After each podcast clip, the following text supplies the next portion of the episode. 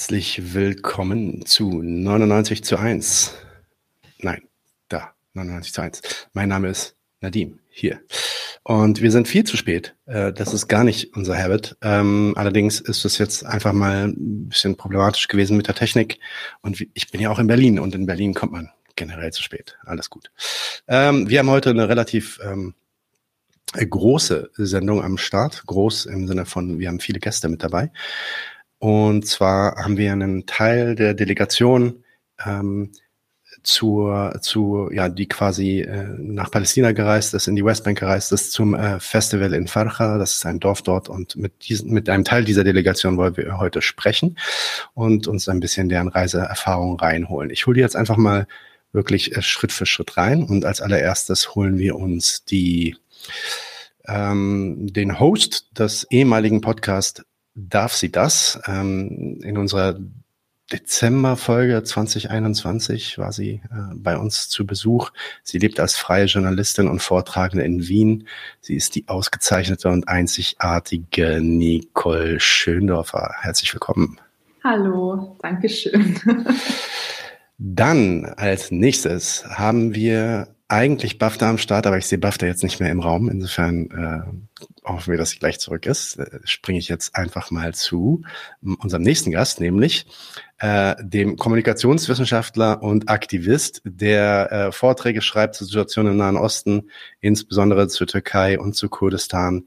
Ähm, dieses Jahr promovierte er zum transnationalen Mediennetzwerk der kurdischen Freiheitsbewegung. Dazu haben wir auch eine Folge mit ihm gemacht. Seine Dissertation erschien im Frühjahr 2022 im Westend Verlag und ist als Open Access Publikation da auch herunterladbar. Wir reden über den wunderbaren Kerem Schamberger. Herzlich willkommen, Kerem. Hallo, schön, dass ich da sein darf. Dann, äh, gerade schon angekündigt, äh, sie ist mittlerweile da. Ähm, sie ist äh, im Vorstand bei äh, dem ISD. Sie arbeitet sehr, sehr viel zu Rassismus, Polizei, Marxismus, Antirassismus. Es ist gegenwärtig ein Sammelband ähm, äh, ja in Vorbereitung beziehungsweise wird demnächst veröffentlicht, nämlich am 30. September 2022. Der heißt Die Diversität der Ausbeutung zur Kritik der herrschenden Antirassismus-Analyse. Das erscheint im Dietz Verlag. Wir reden über niemand anderen als Bafta Sabo. Bafta, herzlich willkommen.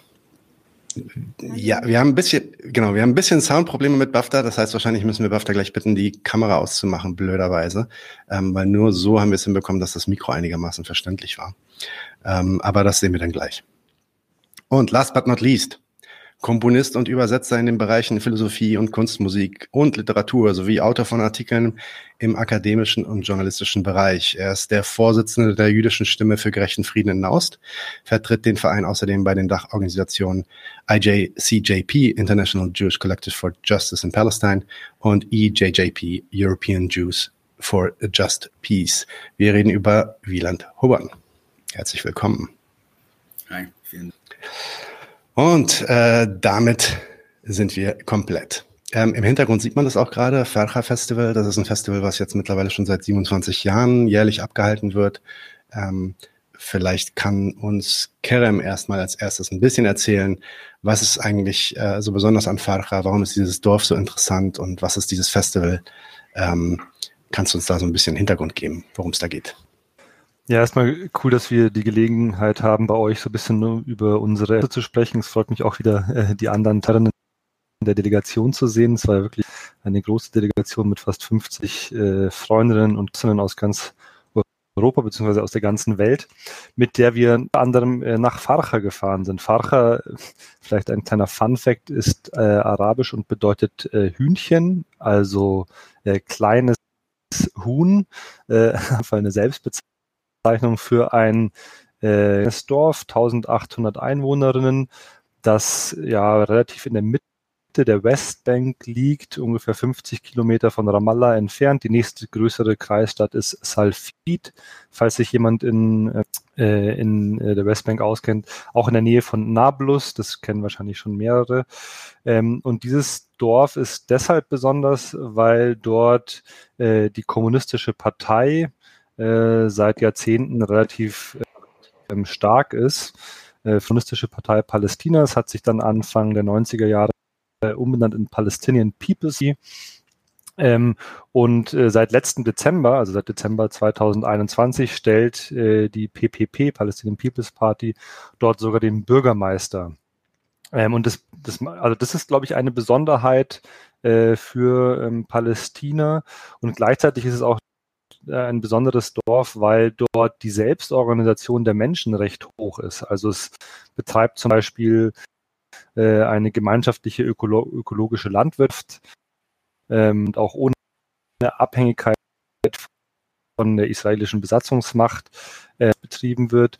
Ähm, es gibt eine Solaranlage, die einen Großteil des Dorfes mit äh, Strom. Äh, ähm, also insgesamt wirklich eine ja, besondere Situation dort. Es gibt dort Genossenschaften, es gibt dort zum Beispiel eine Frauenkooperative, äh, wo nur Frauen arbeiten, sich einen Lebensunterhalt äh, verdienen und zum Beispiel Seifen herstellen. In diesem Dorf findet seit Anfang der 90er Jahre ähm, äh, das kommunistische oder linke Festival ähm, statt. Ähm, es ist jetzt dieses Jahr das 27. gewesen. Es hat ein paar Mal ausgesetzt. Einmal wegen Corona. Das ist, glaube ich, sichtlich, aber dann auch während der zweiten äh, Intifada hat es einige Jahre Pause. Ich glaube, das Besondere an diesem Festival ist, ähm, und das ähm, hat auch mit dieser Geschichte des Dorfes zu tun, dass ein Teil des Festivals auf freiwilligen Arbeit basiert. Also dass man dorthin geht und sagt, man äh, arbeitet zusammen mit Genossinnen und Genossen und mit äh, anpolitisierten Jugendlichen äh, freiwillig und äh, renoviert Schulen, arbeitet im Ökogarten, terrassiert, äh, streicht den Kindergarten und so weiter. Und diese Idee, das will ich noch kurz ausführen, äh, geht auf einen bekannten kommunalestinensischen ähm, Politiker zurück und auch Dichter zurück, Taufik Ziad, der von Mitte der 70er Jahre bis Mitte der 90er Jahre Bürgermeister in Nazareth war, das äh, auf israelischem Staatsgebiet liegt, eine überwiegend äh, arabisch-palästinensische Stadt ist. Ähm, und als in den 70er Jahren die kommunistische Partei Israels, deren Mitglied er war, dort die Wahrste gewonnen hatte, ähm, hat der Staat äh, die Gelder für die Kommune gestrichen oder eingedampft oder äh, niedriger gemacht. Und ähm, eine Antwort darauf dann zu sagen, okay, wenn wir keine Gelder mehr vom Staat sind, nehmen wir unser Schicksal selber in die Hand. Und er hat zu solchen äh, freiwilligen Arbeitsfestivals äh, eingeladen. Ähm, und diese Tradition wurde dann ähm, äh, fortgesetzt ab Anfang der 90er Jahre in äh, dem kleinen Dorf Farcha. Was das bedeutet, dieses Zusammenarbeiten und diesen Geist der Solidarität auch auf diese Weise zu erleben, ich glaube, da können wir später nochmal drüber sprechen. Alright, machen wir als erstes vielleicht mal einen sogenannten äh, Round Robin. Mir wurde gesagt, dass nicht besonders klar ist, was das heißt, aber das ist so eine Art, ja, ein, ein Reihe rumgehen. Und ich fange einfach mal ja, im Bild hier direkt als erstes mit Wieland an. Äh, Wieland, was war der Grund, dass du dahin bist, dass du da mit bist auf dieses Farcha-Festival? Und was glaubst du, ähm, ist der Effekt von solchen Aktionen, also von solchen ja, ähm, Reisen auch und dieser Art, diese Art, bestimmte Art von Solidaritätsbekundung? Also ich habe relativ kurz davor eigentlich erst davon gehört ähm, und dann auch gesehen, okay, Kerem ist schon lange dabei, ähm, aber so die ganzen letzten Jahre, das hatte ich gar nicht mitbekommen, dass es das Festival gibt. Und auch, äh, denke, diese Art von Festival ist sowieso sehr ungewöhnlich, vielleicht sogar heute einzigartig mit dieser Kombination von Aktivitäten, also Freiwilligenarbeit, äh, politischen Veranstaltungen und äh, auch Kulturevents. Und das hat mich sofort interessiert. Also auch als Privatperson, jetzt unabhängig davon, dass ich äh, jetzt Vorsitzender der jüdischen Stimme bin.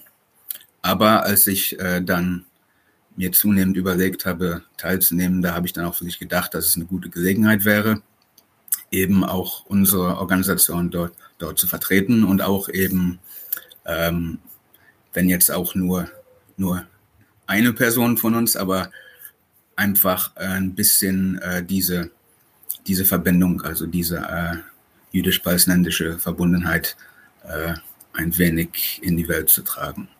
Ähm. Mhm. Ähm, Nicole, selbe Frage. Warum bist du mit? Warum bist du dahin und was glaubst du bringen solche Aktionen? Mm, also ich wurde, ich habe vor Kerem auch noch nie was davon gehört, äh, von dem Festival. Und Kerem hat mich dann eingeladen und ähm, mir halt äh, davon erzählt und dass er eben schon so, äh, so oft dabei war. Und natürlich hat mich äh, Palästina äh, schon interessiert.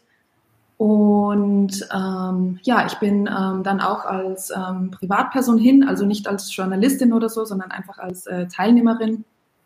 Ähm, und ja, also das, das bringt das. Wir haben ähm, auf dem Festival auch ganz viele Gespräche darüber geführt, also gar nicht irgendwie um an irgendwas zu zweifeln oder ähm, irgendwas zu hinterfragen, aber um äh, ein bisschen zu reflektieren auch, was wir hier eigentlich machen und äh, was das eben bringt, was wir machen.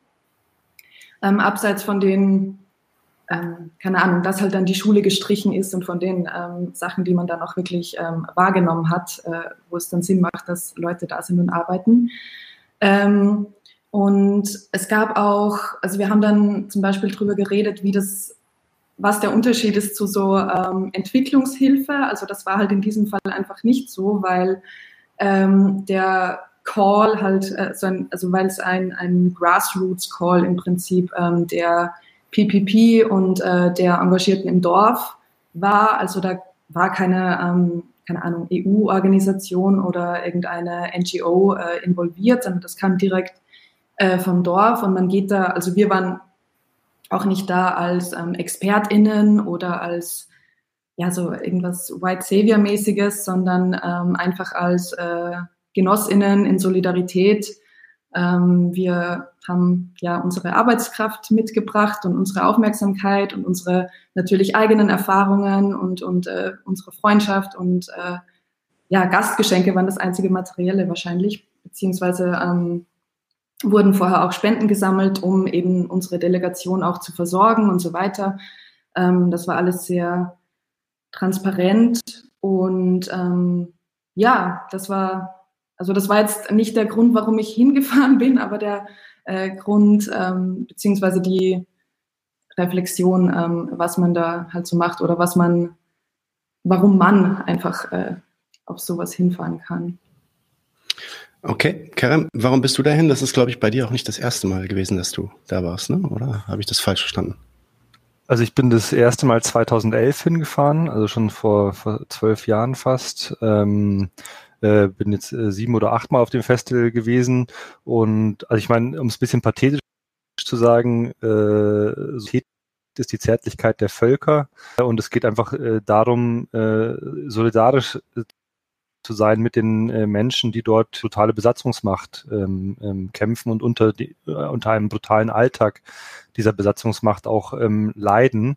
Äh, und äh, deshalb ist es wichtig, äh, auch präsent zu sein. Und ich glaube, es ist auch nochmal dick in, im, im deutschen Diskurs, wenn ich da Bezug nehmen darf, ähm, äh, hierzulande findet eine extreme äh, Dehumanisierung von Palästinenserinnen und Palästinensern. Man kann sich nicht vorstellen, dass das eine komplexe, sehr diverse Gesellschaft ist mit unterschiedlichen Interessenslagen. Es gibt Linke, es gibt Rechte, es gibt äh, islamistisch-reaktionäre Kräfte und so weiter.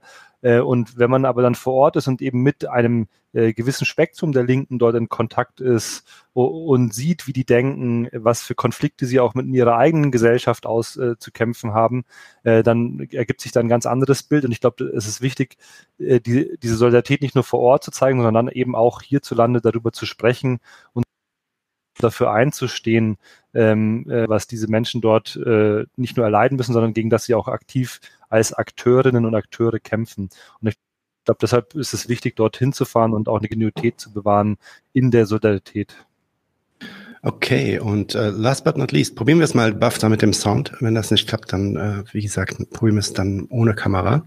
Und auch an dich dann nochmal die Frage, warum bist du hin? Ja, was war so dein persönlicher Grund? Und was glaubst du, hat das gebracht, beziehungsweise bringen solche ähm, Aktionen an sich? Okay, wir probieren. Klappt nee. das? Nein, leider nicht. Okay, dann mache ich meine Kamera.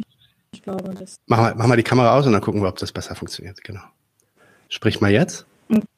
Okay. Klappt. Okay. Sag, sag, mal ein, zwei Sätze, damit wir hören können, ob es klappt. Kann mich nicht hören? Nein, aber dann machen wir Plan B. Nämlich, ich rufe dich an, okay? Hier kommt der Anruf. Alles Ja, klar. Genau, leg los. Doch, doch, man, wir hören dich. Ich, nein, ihr hört mich. Okay, ich habe Hört gerade ihr sie jetzt? Moment. Moment. Okay, Bafta, probier es jetzt nochmal bitte. Hallo? Jetzt. Hallo? Jetzt kann ich mich nicht selber hören. Aber ist es nicht voll. Jetzt müsste es gut sein. Jetzt habe ich nämlich auch meinen Lautsprecher aufgemacht. Genau. Okay, kompliziert. Ähm, genau, jetzt ähm, muss ich nochmal von vorne anfangen. Ja, ähm, ich kann mich im Wesentlichen dem anschließen, was Kerem gerade erzählt hat. Äh, wir ähm, äh, hatten uns auch ähm, ein paar Monate vorher, ich glaube so letztes Jahr ungefähr, mal über dieses Festival unterhalten und ähm, Kerem hatte so ein bisschen davon erzählt. Ähm, ich hatte dann auch von ein paar Genossen hier in Berlin davon gehört, ähm, die daran auch schon mal teilgenommen hatten und ähm, hatte dann vor allem Interesse daran, eine Perspektive mitzubekommen, von der man hier erstmal nichts hört. Also eine kommunistische Perspektive, eine linke Perspektive von den Leuten, die vor Ort leben und vor Ort politisch arbeiten. Ähm, hier hat man ja, ähm, das hat Kerem ja gerade auch schon gesagt, ähm, palästinensische Perspektiven nicht wirklich. Ähm, es gibt eine krasse Dehumanisierung von PalästinenserInnen in den Medien, aber auch eben eine Nichtrepräsentanz. Also das ist einfach eine Perspektive, die nicht auftaucht. Das heißt, ähm, die ähm, Informationen, die man bekommt, äh, bekommt man irgendwie immer über drei Ecken und dann weiß man immer nicht genau. Deswegen ähm, war es mir wichtig, mir die Lage auch mal vor Ort anzuschauen ähm, und das auch eingebettet zu haben in einen politischen Kontext und dann eben auch in einen kommunistischen Kontext. Und es war ja auch begleitet durch auch politische Touren, die wir gemacht haben. Ähm, dadurch haben wir nicht nur einen Einblick der Lage vor Ort bekommen, sondern wir haben sie bekommen in Kombination mit ähm, mit, mit der Einordnung der Genossen, die das auch immer alles nochmal in einen politischen Rahmen eingeordnet haben. Also ähm, wir werden bestimmt auch gleich nochmal über die konkrete Lage vor Ort sprechen, aber ich glaube, in so einer kurzen Zeit hätte das auch nicht funktioniert, ohne dass wir nochmal Hintergründe und so weiter dazu bekommen haben. Und deswegen dachte ich auch, dass das jetzt eine einmalige Gelegenheit eigentlich ist, ähm, die Lage vor Ort mitzubekommen in diesem politischen Rahmen eigentlich. Okay, Bafta, ich würde direkt mit dir weitermachen, wenn du mich hörst. Hörst du mich gut? Übers Telefon solltest du mich hören, oder? Bitte? Hörst du mich gut?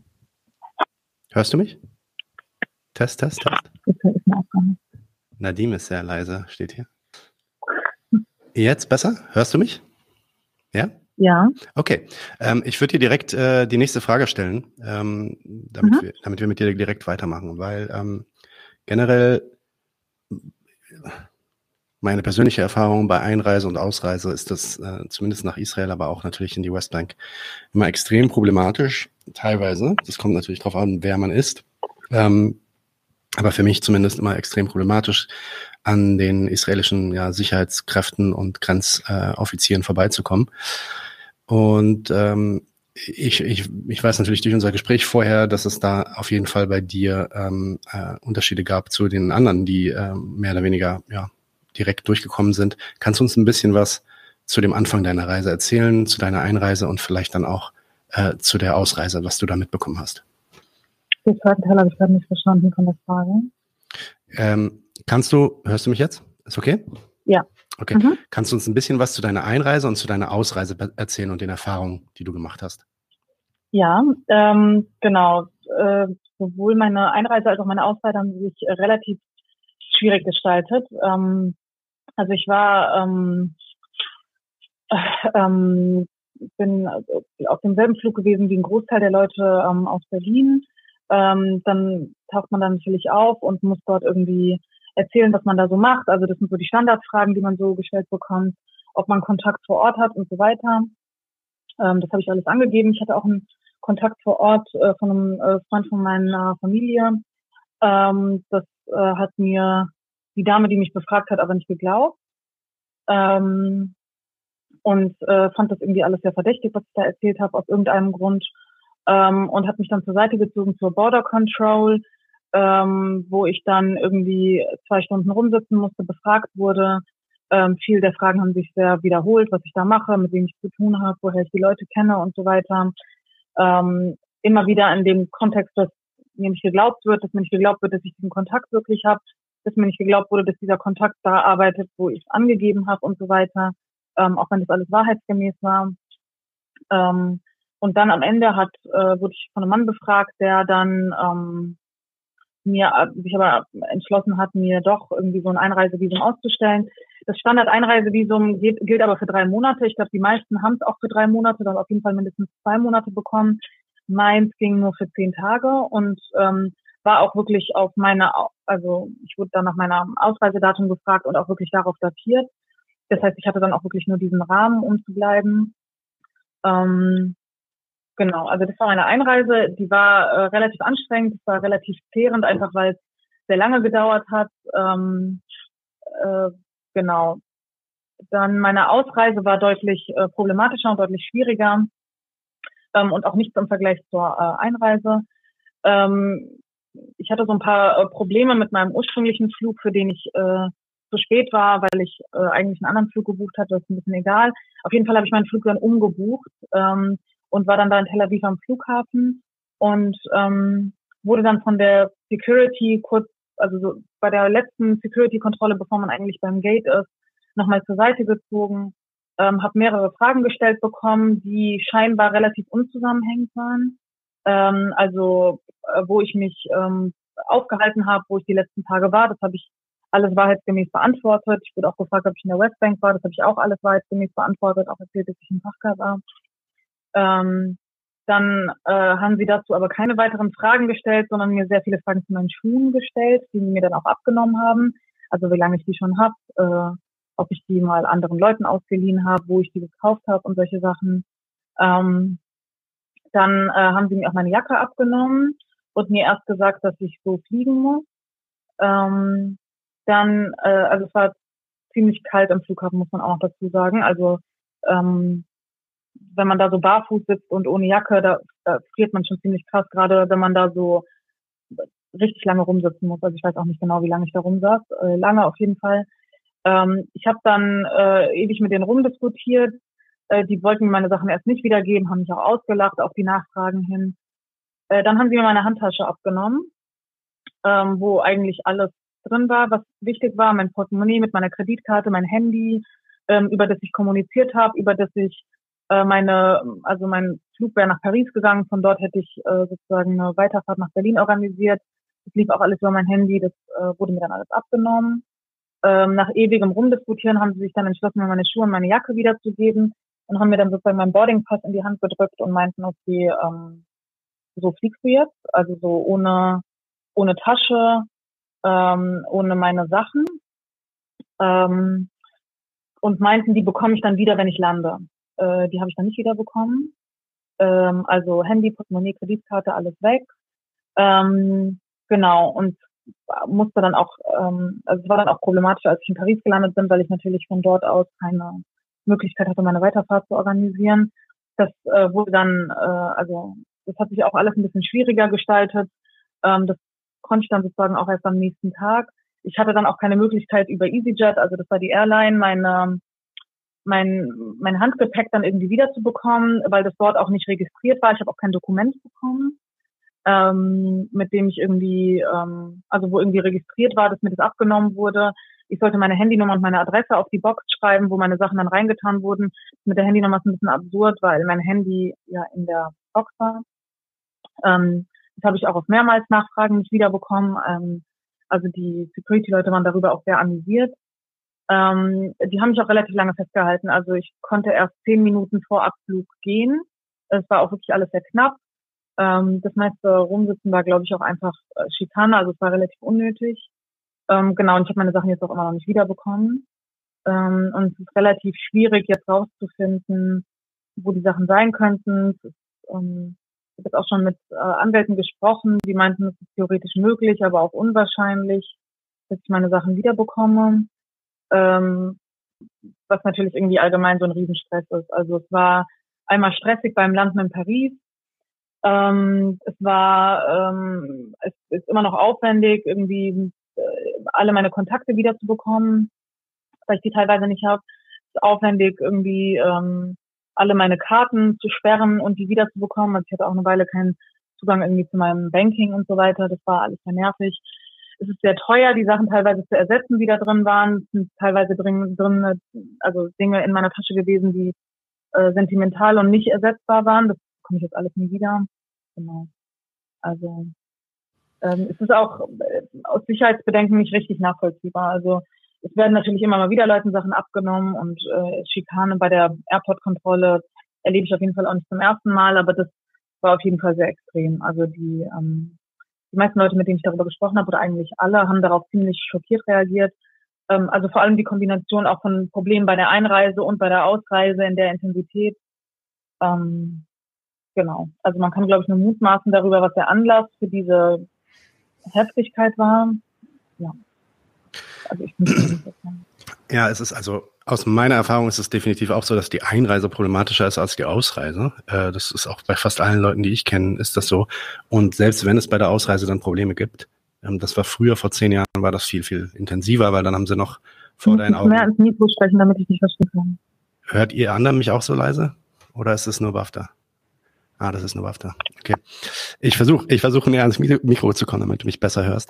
Ähm, Genau, vor zehn Jahren war es dann so, dass sie halt vor, die, vor deinen Augen dann noch so den Koffer auseinandergenommen haben und sich alles angeguckt haben, was im Koffer drin ist. Das wird mittlerweile jetzt nach Aufgabe des Gepäcks gemacht.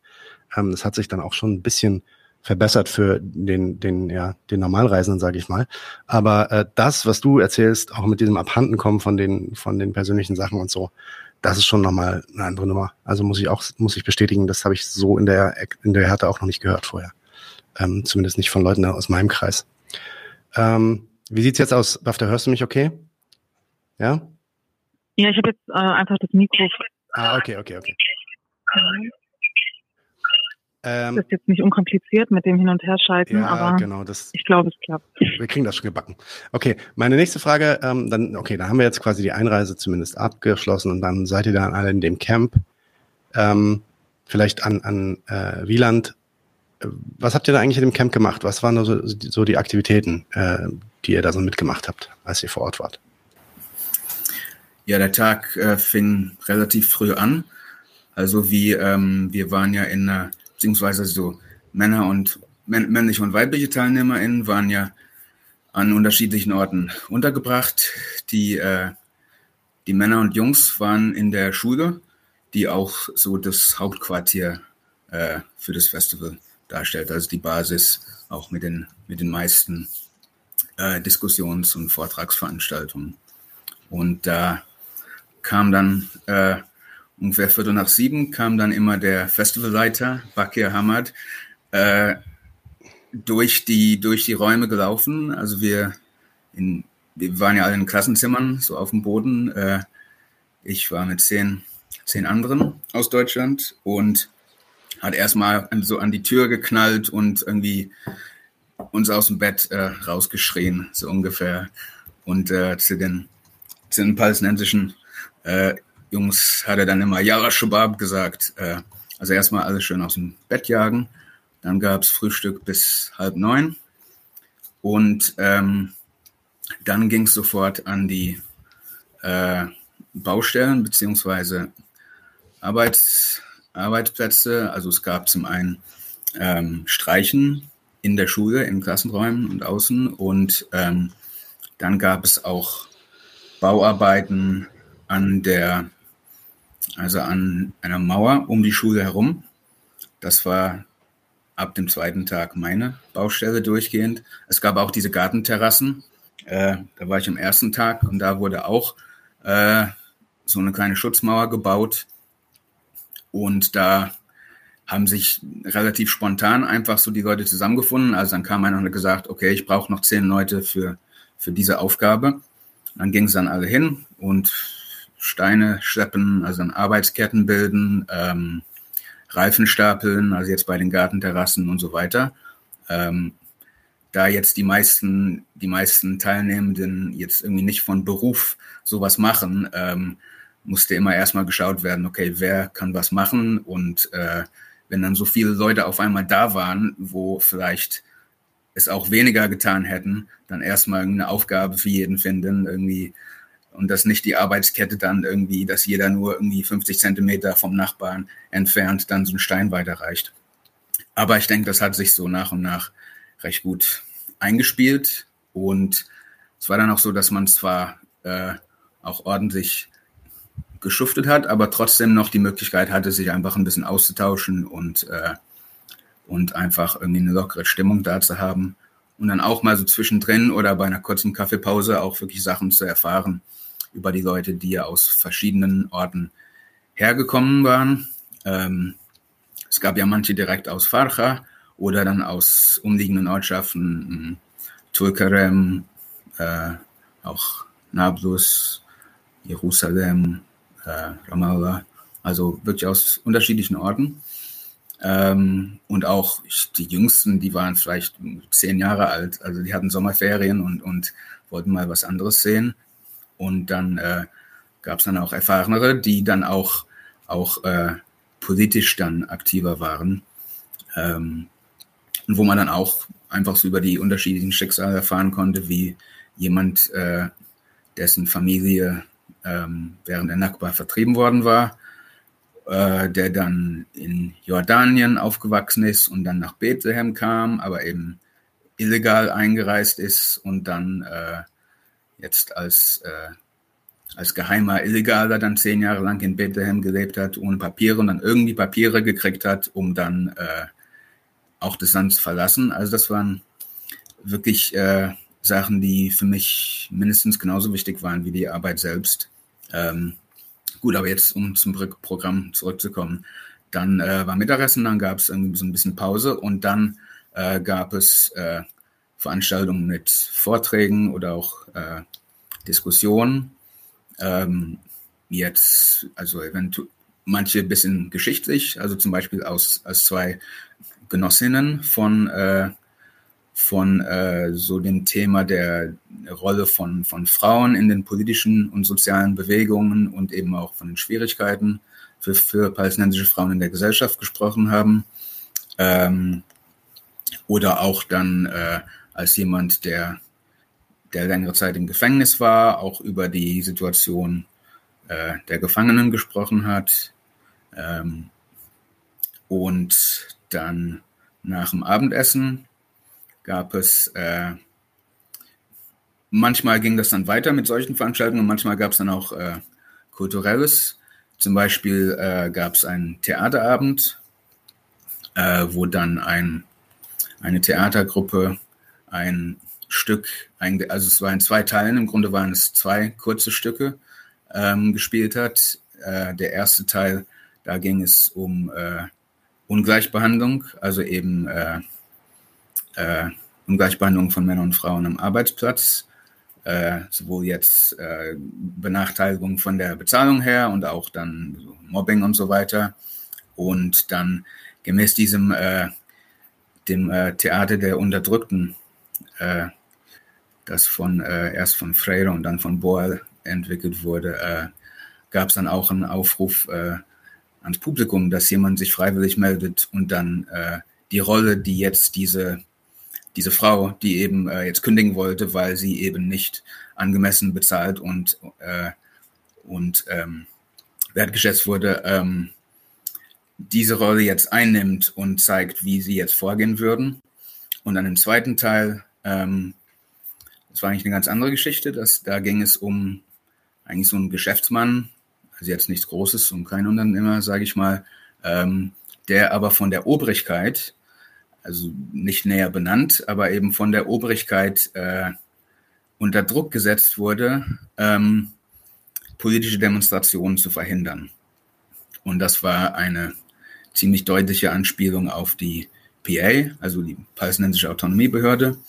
Ähm, und tatsächlich hatte auch diese Theatertruppe ähm, großen Ärger bekommen, ähm, aus einem ziemlich abstrusen Grund, weil kurz davor, wenige Wochen davor, da hat es so eine Art äh, Straßenfest gegeben äh, mit so verschiedenen Theaterdarbietungen. Und sie hatten was gemacht, was sehr bunt mit Regenbogenfarben war. Und das wurde irgendwie als, ähm, als so eine Art Queer-Performance missverstanden. Und dann gab's, kam dann eben später so, äh, ja eigentlich so Schlägertrupps, die äh, ziemlich sicher im Auftrag der PA vorgegangen sind und haben die, haben die Theaterleute verprügelt. Jedenfalls war das auch so ein Einblick in Sachen, die jetzt nicht unbedingt, also mit jetzt dem nationalen Befreiungskampf äh, zu tun haben sondern einfach mit den Problemen sowohl jetzt in den sozialen Strukturen der Gesellschaft als auch in den Herrschaftsverhältnissen, die jetzt eben in den palästinensischen Strukturen äh, existieren, die natürlich auch mit dem Gesamtunterdrückungszusammenhang zu tun haben, aber eben nochmal von der palästinensischen Seite her. Ja, und dann manchmal gab es dann auch abends äh, Tanzvorstellungen, äh, musikalische Aufführungen. Also war wirklich sehr viel drin immer. Also jeden Tag ging man eigentlich völlig erschöpft ins Bett, denke ich mal, und konnte irgendwie erstmal gar nicht alles verdauen. Ähm, aber ja, dann nach dem Festival zu Hause da, also ich zumindest musste da erstmal ein paar Tage lang alles verdauen. Ja, ähm, ich war auch mal auf solchen Camps mehrmals ähm, und ich weiß genau, was du meinst. Äh, da schläft man auch generell sehr wenig. Also ich weiß nicht, ob das bei euch auch so war, aber bei mir sind dann immer so zwei, drei Stunden der Durchschnitt pro Nacht gewesen. Ähm, die Delegation war ja diesmal sehr, sehr groß. Also es seid jetzt ihr vier gewesen. Es waren noch einige andere auch aus, aus ja, der deutschen linken Szene, sage ich mal, mit dabei. Ähm, und dann natürlich auch aus vielen anderen Ländern. Wie wurde das denn eigentlich von den Leuten aufgenommen, dass ihr da wart und äh, da geholfen habt? Also was war da so euer Eindruck? Ähm, vielleicht, vielleicht Nicole mal dazu. Mm, also wir waren insgesamt, ich glaube auch mit den äh, palästinensischen Genossinnen, die ins Dorf gekommen sind, waren wir, glaube ich, 150 Leute, oder Karen? So an, an TeilnehmerInnen, ja. Ähm, und das macht natürlich in äh, jedem Dorf ähm, was her und äh, das macht sich bemerkbar, eh klar. Also im, wie das irgendwie auch historisch war, mit wie das angenommen wird oder so, da weiß vielleicht auch Kerem irgendwie mehr zu erzählen, aber ähm, im Großen und Ganzen ist ähm, das Festival auf jeden Fall ähm, gut aufgenommen äh, in Farcha, sonst könnte das auch nicht äh, seit 27 Jahren stattfinden. Vor allem sind auch äh, neben der ähm, Partei ähm, sind auch sehr viele Leute engagiert äh, äh, aus dem Dorf, während das Festival stattfindet. Ähm, eben bei den ganzen Festen und, und kult, äh, kulturellen Veranstaltungen, äh, von denen Wieland jetzt erzählt hat, da waren auch immer ganz viele BesucherInnen da aus dem Dorf mit den Kids, ähm, alte, junge. Ähm, also das war immer sehr schön.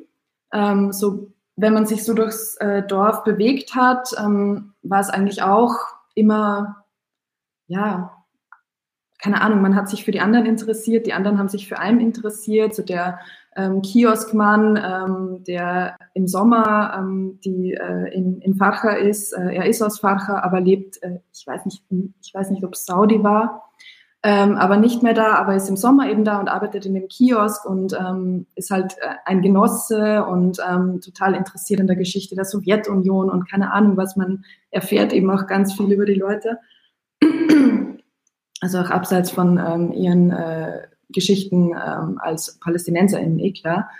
Ähm, und ja, es gab so, also wir haben davor auch eben von Erzählungen ähm, von Leuten, die schon da waren, auch so ein bisschen gehört, ja, ähm, es finden jetzt nicht alle das Festival super geil. Ähm, also das kann natürlich dran liegen, dass sie irgendwie konservativer sind und ähm, irgendwie dieses Gemeinsame von äh, Frauen und Männern dann irgendwie da ein bisschen ähm, nicht so gut ankommt ähm, oder die Leute wollen einfach ihre Ruhe ähm, und, und wollen halt nicht äh, oder haben jetzt nicht so viel Bock drauf, dass 150 Leute im Dorf sind. Ähm, und ja, und sonst, ich glaube, ähm, obwohl es natürlich dann so Kritik eben gibt von konservativeren äh, Fraktionen und Gruppen und ähm, ja, weil, weil das natürlich trotzdem eine progressive Veranstaltung ist, ist eh vollkommen klar und eine kommunistische Veranstaltung.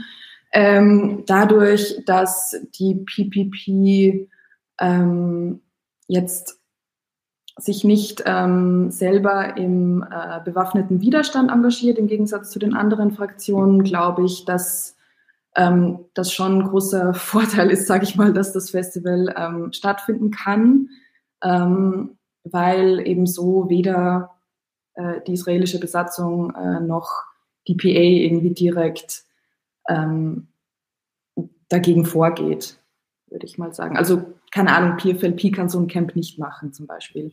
Aber mhm. das meine ich auch gar nicht irgendwie negativ oder sonst irgendwie, sondern ähm, so ist das dann, glaube ich, einfach. Also ja, ich glaube, es ist schon es ist schon eine gute Sache und alle sind ähm, sehr excited immer, dass dieses Festival dann eine Woche stattfindet im Sommer. Hatte ich so den Eindruck. Leute, wenn irgendwer noch irgendwas dazu sagen will oder hinzufügen möchte, immer einfach dazwischen grätschen. Also ich muss am wenigsten reden. Ja, Kern, hau raus. Ja, ich, ich kann ein bisschen was zur Geschichte der, der, der Teilnahme von Internationalisten an dem ähm, Festival erzählen, ähm, weil das eigentlich ganz interessant ist, äh, was für eine Strategie dort gefahren wird, um auch äh, äh, sozusagen äh, Spaces oder Bereiche der Freiheit nach und nach zu vergrößern. Mhm. Also früher war es, äh, also früher hat der Festivalgründer hat der Imam des Dorfes äh, in seinen Predigten gesagt, äh, seht her, der ganze Alkohol äh, im Dorf wird von dem Festival getrunken und im Umfeld des Festivalgeländes findet man nur Alkoholflaschen. Das zeugt ja davon, dass es irgendwelche äh, gottlosen Atheisten sind, die dort hier sich vergnügen. Ähm, das war sozusagen der Beginn und äh, irgendwann sind Journalisten gekommen und äh, diese haben dann zum Beispiel kurze Hosen getragen, äh, was äh, in den 90er Jahren in Palästina eher undenkbar war. Mittlerweile ist es relativ normal, ja. Äh, und ähm, äh, so, so haben sozusagen die Internationalisten auch was, und zwar gibt es natürlich auch ein Clash of Culture. Das. Ja, wenn man da hinkommt, ähm, äh, äh, die Kultur erstmal nicht kennt oder auch die sanitäre Situation nicht kennt, ähm, dann ist es einfach äh, ungewohnt und zwar für beide Seiten.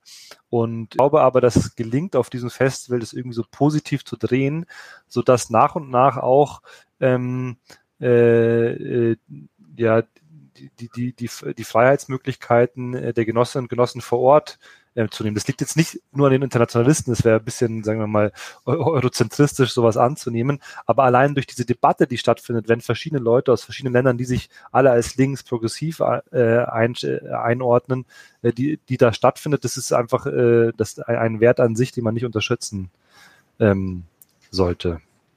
Alright, nein, nicht mich allein ins Bild, sondern ja, so sieht's gut aus.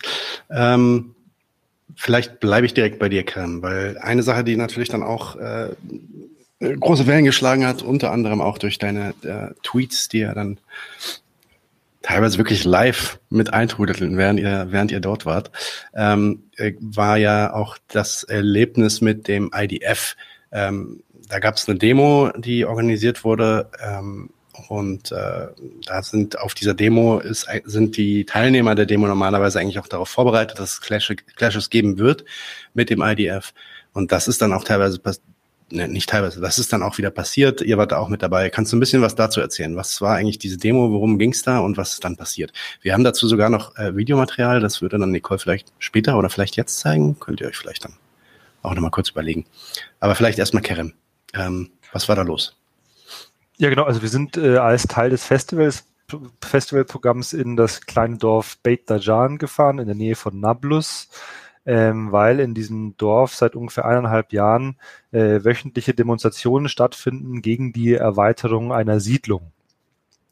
Ähm, man muss dazu wissen, dass die Siedlungspolitik äh, Israels immer weitere Ausmaße annimmt. Wenn man einmal durch diese, durch die Westbank fährt, sieht man, wie zersiedelt äh, das Land ist, äh, äh, besetzt von völkerrechtswidrigen illegalen Siedlungen, die übrigens auch von der deutschen Bundesregierung als völkerrechtswidrig, jetzt nur von uns linken Spinnern, sondern das ist offizielle völkerrechtliche Politik. Ähm, und in diesem konkreten Fall, in dem Dorf Beit Dajan, geht es darum, dass ein Siedler und sein Farmgelände sukzessive ausweitet. Und das ist in äh, Palästina eine ganz lange Tradition des äh, ich meine, vielleicht kennt ihr noch ein Dorf Bil'in, das äh, über Jahre hinweg jede Woche, ich glaube freitags, ähm, gegen die Apartheidsmauer äh, demonstriert hat. Ähm, und die, diese Tradition aufgreifen, finden eben auch in Beit Dajan äh, entsprechende Proteste statt. Ähm, immer freitags wir haben das diesmal an einem Dienstag gemacht, weil es äh, anders nicht ins Programm gepasst hat. Genau, wir sind äh, hingegangen, sind in Richtung dieses besetzten Landes demonstriert mit Fahnen, mit Sprechchören, mit Transparenten und wurden dann eigentlich nach 50 bis 70 Metern von Soldaten der israelischen Besatzungsmacht aufgehalten und haben gesagt, die haben gesagt, hey, ihr dürft hier nicht demonstrieren, hier ist militärisches Sperrgebiet, verpisst euch quasi. Hm, dazu muss man wissen, dass es eigentlich in der ganzen Westbank bzw. in ganz Palästina gut wie kein äh, Versammlungs- und Demonstrationsrecht gibt, sondern das der ähm, äh, Willkür der Besatzungsmacht unterliegt. Äh, Willkür bedeutet auch, dass diese die Besatzungsmacht festlegen kann, äh, äh, wo man demonstrieren und wo nicht. Beziehungsweise äh, lege ich meistens fest, dass man gar nicht demonstrieren kann. Und nachdem diese Siedlung sich immer weiter sukzessive erweitert und das Far Farmland einnimmt, äh, wird dann einfach mal kurzfristig gesagt, das ist jetzt militärisches Sperrgebiet, ihr dürft hier nicht ähm, äh, demonstrieren. Äh, wir sind dann da stehen geblieben und innerhalb von pff, fünf bis sieben Minuten äh, haben die angefangen, ich weiß nicht, wie viele Soldaten das waren, oder so, äh, 60, 50, 60 Soldaten, die vor uns waren, auch seitlich von uns. Wir waren quasi eingekesselt, äh, bis auf äh, nach hinten konnten wir zurück. Und die haben halt dann einfach sofort äh, angefangen, auf uns mit äh, Zähnengasgranaten und Gummigeschossen äh, zu schießen. Gummigeschoss hört sich immer so harmlos an, aber das sind eigentlich nur mit einer dünnen Gummischicht ummantelte Bleigeschosse, die auch, wenn sie blöd auf den Körper treffen, tödlich sein können oder zumindest äh, das Augenlicht äh, nehmen können. Ähm, und in, äh, als dieser Beschuss begann, haben natürlich einige äh, Jugendliche, die auch aus dem Dorf bei der Demonstration dabei waren, äh, Steine genommen und Steine geworfen. Also das wurde ja hier äh, von äh, einem Organ der Tracht äh, äh, als skandalisieren. Ähm, wenn man äh, vor Ort ist, sieht, äh, dann äh, weiß man, dass das passiert. Äh, diese Steine aber auch überhaupt keine Wirkung haben, weil die Soldaten waren äh, hunderte Meter entfernt, nicht für diese Steine, sondern es war auch Teil des symbolischen ähm, ähm, Protestes gegen diese Unterdrückungssituation. Äh, man muss aber sagen, die ganze Sache hat vielleicht eine Viertelstunde gedauert, weil äh, Tränengasbeschuss und Gummigeschosse sind äh, nicht aushaltbar, sondern wir sind dann einfach, äh, mu mussten dann äh, wegrennen und uns in Sicherheit bringen. Äh, viele Genossinnen und Genossen wurden äh, getroffen am Oberkörper, an Armen. Einer wurde am äh, Kopf getroffen, musste dann im Krankenhaus behandelt werden. Ähm, äh, genau. Aber ich glaube, das war sozusagen nochmal, wir haben ja am Anfang, hat die BAFTA relativ lange ihre äh, Erlebnisse bei der Ein- und Ausreise ähm, geschildert. Äh, man könnte jetzt sagen, ah, warum hebt ihr euer eigenes Schicksal so hervor? Aber ich glaube, das, wir haben auch darüber gesprochen, ob wir das machen sollen. Ich glaube, es ist wichtig, um deutlich zu machen, unter was für einer alltäglichen unter einem alltäglichen Repressionsapparat und Besatzungsregime die Menschen dort tagtäglich leben müssen. Also das, was die BAFTA bei der Einreise erlebt hat, äh, geht allen Menschen so, die erstens schwarz sind. Ich meine, äh, es wurde im Chat gefragt, hat es mit Rassismus zu tun? Ja, es hat mit Rassismus zu tun, ganz klar. Äh, auch Menschen, die schwarze Haare haben und vielleicht einen arabischen Vornamen, wie zum Beispiel ich oder äh, palästinastämmige Menschen, äh, vor allem die andere Pässe haben, französische Pässe, US-amerikanische Pässe, all die erleben äh, so, sowas ähm, an den äh, Checkpoints, an, äh, bei der Ein- und Ausreise. Aber auch das, was wir eben auf dieser Demonstration gegen die Erweiterung der Siedlung äh, erlebt haben, diese sofortige Beschuss, diese Einschränkung der Versammlungsfreiheit unter einer Besatzung, ist auch Alltag für die Leute dort. Ähm, und ich glaube, das war, ist eben wichtig hervorzuheben, dass dass es auch überhaupt gar keine Rolle gespielt hat, dass da 50 äh, Menschen aus dem Ausland da waren. Es ist völlig egal. Äh, die, der Beschuss hat sofort angefangen. Und ich glaube, um das vielleicht auch mal ein bisschen aktuell zu halten, äh, die Durchsuchung und Beschlagnahmung äh, aller Gegenstände von sechs palästinensischen zivilgesellschaftlichen Organisationen vom 17. auf den 18. August unter anderem äh, eine Frauenorganisation ist dabei, Al-Haq, eine große Menschenrechtsorganisation ist dabei, äh, die Organisation palästinensischer Bauern ist dabei, äh, eine Gefangenenorganisation Adamir ist dabei. Ähm, äh, dass äh, die, sagen wir mal, die Zeit des Liberalismus äh, in Israel, ich würde sagen nicht nur in Israel, sondern auch in vielen anderen Teilen der Welt, definitiv vorbei ist. Äh, diese Organisationen wurden letztes Jahr als terroristische Organisationen erklärt und die Europäische Union hat erst äh, vor zwei Monaten gesagt, äh, die Beweise, die Israel für diese Behauptungen gegen diese palästinensischen zivilgesellschaftlichen Organisationen vorgelegt haben, sind null und nichtig. Das sind keine Beweise. Wir unterstützen diese Organisationen, halten auch unsere Geldzahlungen aufrecht. Und obwohl das Organisationen äh, haben letzte, hat letzte Woche ähm, haben diese Durchsuch Durchsuchungen stattgefunden und das macht eigentlich genauso wie die Demonstration sofort beschossen wurde, obwohl wir dabei waren, macht es deutlich, ähm, äh, es wird keine Rücksicht mehr auf die Meinung des Westens genommen. Äh, und das ist deshalb vor allem auch möglich, weil äh, außer sich besorgt zu zeigen, es überhaupt keine Maßnahmen gibt, wie zum Beispiel Sanktionen oder andere diplomatische Maßnahmen gegen solche Aktionen oder auch Einschränkungen von Wirtschaftsbeziehungen gibt. Man erklärt sich auf dem Papier besorgt, macht dann aber nichts weiter. Und solange das so weitergeht, wird auch die repressive Politik der Besatzungsmacht äh, weitergehen, egal ob am Flughafen, Check-in, äh, auf der Demonstration in Beit Dajan oder gegen diese palästinensischen zivilgesellschaftlichen Organisationen. Alright. Vielleicht dann direkt die nächste Frage, die sich auch so ein bisschen mit dem IDF beschäftigt. Da hat BAFTA auch interessante Erfahrungen gemacht. Du hattest äh, in ein paar Tweets darüber gesprochen, wie sehr, sehr viele der IDF-Soldaten, mit denen du zu tun hattest, ähm, äthiopische EDF-Soldaten waren. Ähm, teilweise auch, das sehen wir dann auch später auf den Fotos, auch sehr, sehr viele Frauen in der IDF. Kannst du dazu vielleicht ein bisschen berichten, was da der Eindruck war und auch was du über diese Situation dort äh, gelernt hast? Am besten auch wieder übers Telefon, wenn es geht. Genau, man kann mich verstehen, oder? Super.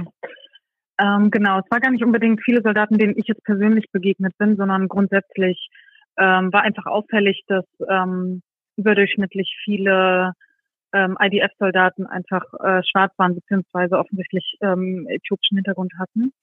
Und ähm, das fand ich besonders auffällig, äh, vielleicht um mal kurz einen Schritt zurückzumachen, weil man ähm, auch relativ optisch äh, gut beobachten kann, wie eigentlich die ähm, Sozialstruktur der israelischen Gesellschaft ist. Also du ähm, siehst äthiopische Menschen, also äthiopische Juden, ähm, die ja nochmal so eine besondere Gruppe ähm, innerhalb der jüdischen Community sind, aber auch in Israel, ähm, sieht man eigentlich kaum im öffentlichen Raum, bis auf ähm, in Tel Aviv ähm, habe ich zum Beispiel keine einzige Reinigungskraft gesehen, die nicht äthiopisch war.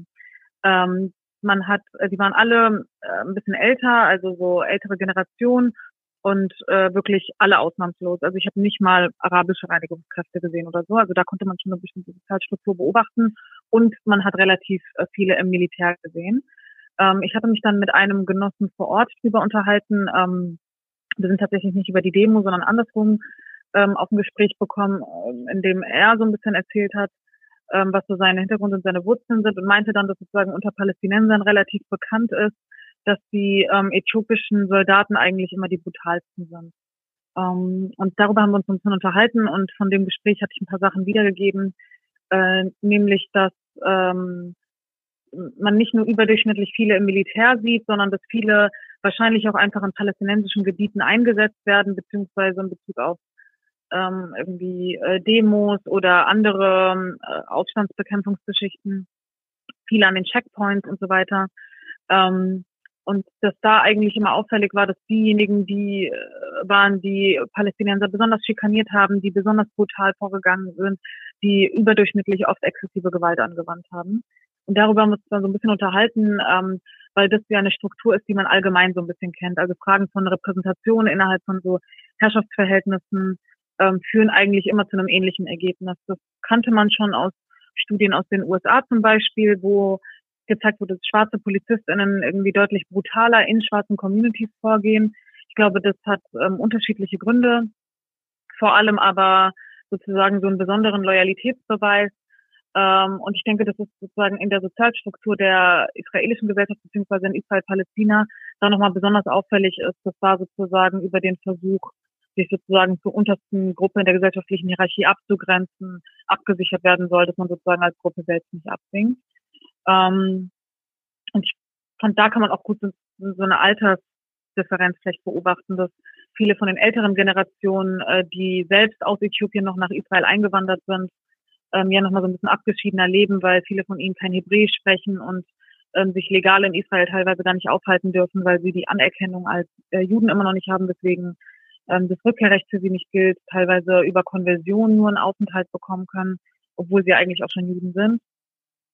Ähm, und dass die jüngeren Generationen teilweise, ähm, also sie werden teilweise den Familien entzogen und wachsen dann Internaten auf und gehen dann in die IDF oder sie schließen sich sozusagen, nachdem sie in der Schule waren, der IDF an, weil das relativ sichere äh, Jobmöglichkeiten sind und es auch eine Möglichkeit sozusagen ist, sich unter Beweis zu stellen oder die besondere Loyalität ähm, zum israelischen Staat zu demonstrieren, indem sie sich irgendwie ähm, ähm, ähm, israelischen Militär dann irgendwie besonders hervortun oder so. Ähm, und das ähm, ist eigentlich relativ auffällig, weil man beobachten kann, dass es dann sozusagen auch da nur relativ zugewiesene Plätze für diese Gruppen eigentlich gibt. Also derselbe Genosse, der erzählt hat, wie brutal äh, die ähm, äthiopischen IDF-Soldaten eigentlich sind, hat auch erzählt, hallo? Jetzt? Okay. Ähm, genau. Äh, dass ähm, die äthiopischen äh, Juden eigentlich diejenigen sind, zu denen man geht, wenn man zum Beispiel Drogen kaufen möchte. Und ähm, dass diejenigen aber auch die sind, die eigentlich am kaputtesten sind. Und das finde ich ähm, auch interessant als Aussage aus einer palästinensischen Perspektive ähm, zu sagen, dass, dass das eigentlich die Leute sind, die sozusagen in der untersten, also am untersten Punkt in der gesellschaftlichen Hierarchie sich befinden. Also er meinte zu mir wortwörtlich, äh, wenn du kaputte Menschen sehen willst, dann musst du eigentlich nur in das äthiopische Quarter in Tel Aviv gehen. Und viele von den Problemen, die dort existieren, wurden ja auch in der äh, so israelischen Black Lives Matter Bewegung so thematisiert. Aber ich denke, dass vieles davon ähm, erklärt auch ähm, die besondere Gewalt, ähm, die dann zum Beispiel auf solchen Demos auch von ihnen ausgeht. Und das ist auch auffällig, weil natürlich auch eine hohe, hohe Frauenquote zum Beispiel im Militär auch existiert und auch die Frauen besonders ähm, brutal vorgehen. Ähm, das war zum Beispiel auch meine Erfahrung bei der Ein- und Ausreise in Bezug auf die Securities, weil das auch immer diejenigen sind, die besonders feindselig waren, die einen besonders äh, zur Seite gezogen haben und irgendwie auch nochmal die härteren Maßnahmen forciert haben. Und ähm, die Logik dahinter kann man sich eigentlich relativ gut erklären. Das ist auch soziologisch nachgewiesen, woher diese Mechanismen kommen.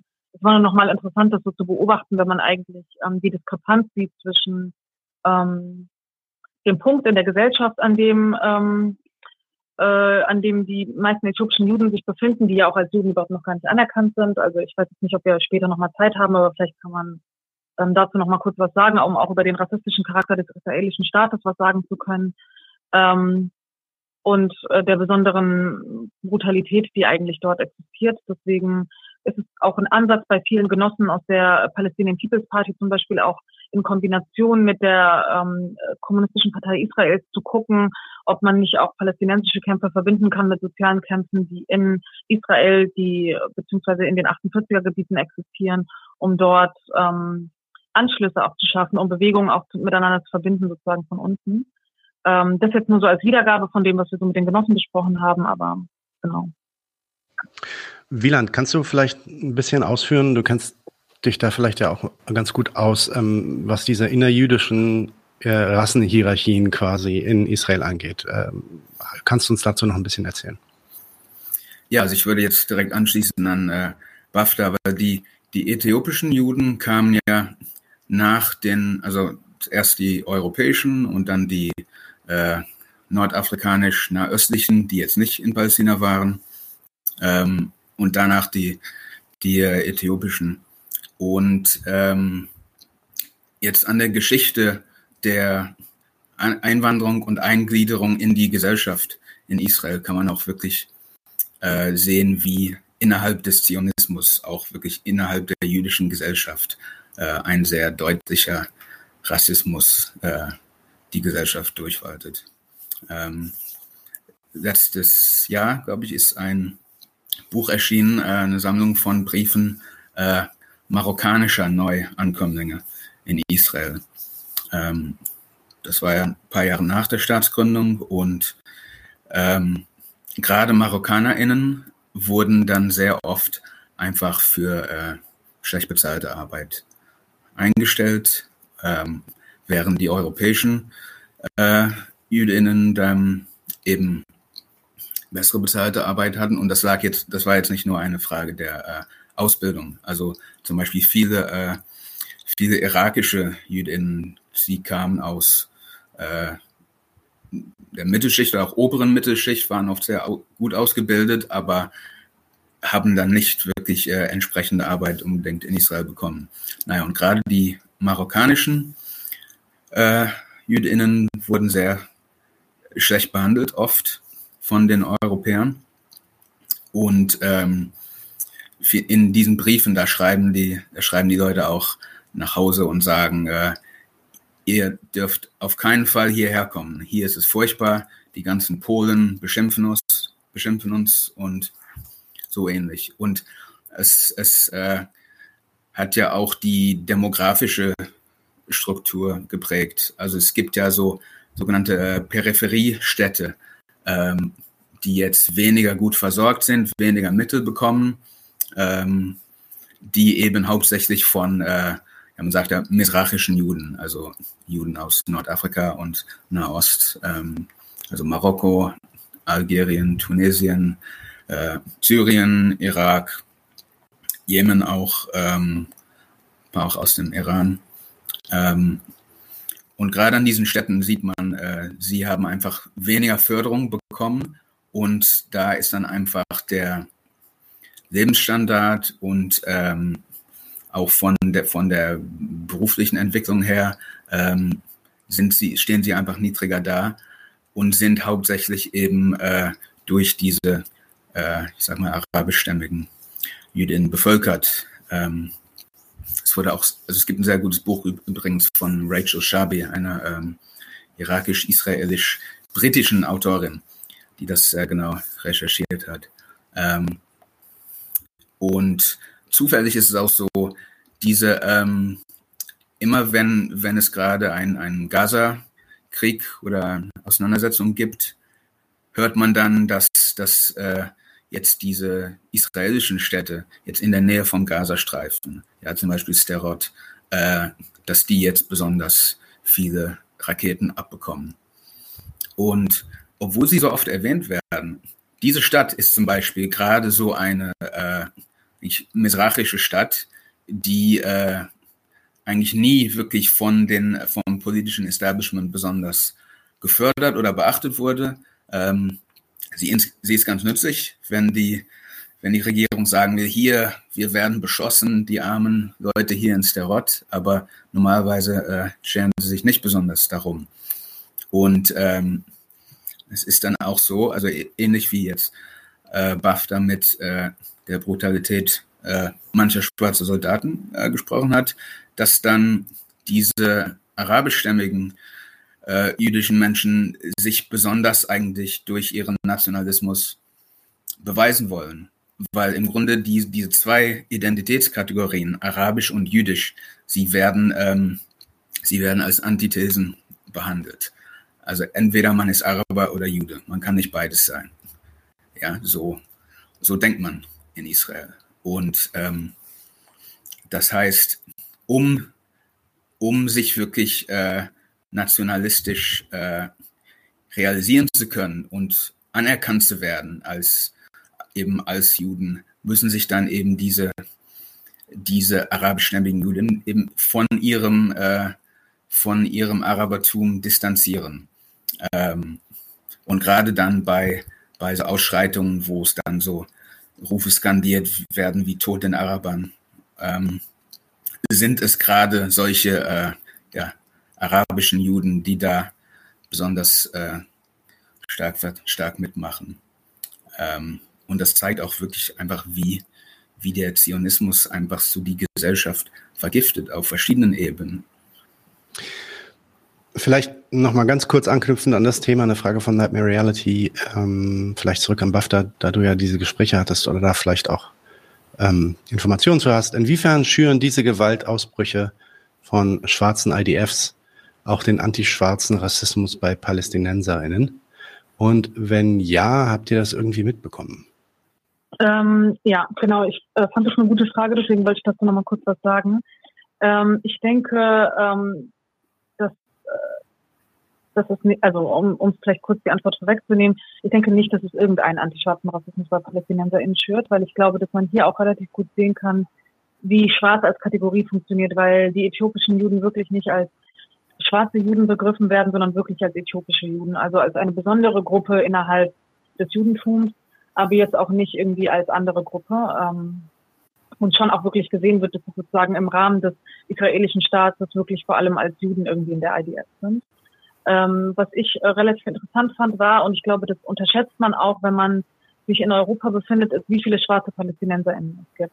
Und wie viele schwarze Menschen in Palästina wirklich einfach sehr selbstverständlich als schwarze Menschen leben, als schwarze Araber, als schwarze Palästinenser, ähm, als Nachfahren von Menschen, die vor Jahrhunderten gekommen sind oder auch ähm, vor äh, kürzerer Zeit, ähm, die sozusagen ein relativ selbstverständlicher Teil der Community sind. Und ähm, es gibt einen antischwarzen Rassismus in der äh, palästinensischen Gesellschaft, so wie in den äh, meisten, fast allen Gesellschaften eigentlich weltweit. Aber ähm, äh, das, es gibt ein, eigentlich auch einen relativ positiven Bezug auf schwarze Menschen, weil es sozusagen schwarze Menschen im palästinensischen Widerstand beziehungsweise Afro-PalästinenserInnen auch eine hervorgehobene Rolle gespielt haben. Und ähm, das war gerade bei, als wir in Jerusalem waren, ähm, finde ich relativ interessant, weil das äh, dort von ähm, dem Genossen, der uns dort in der Altstadt herumgeführt hat, auch nochmal hervorgehoben wurde. Also die besondere Rolle von Afro-Palästinensern im Widerstand, aber auch, dass es sozusagen so eine westliche Perspektive auf ähm,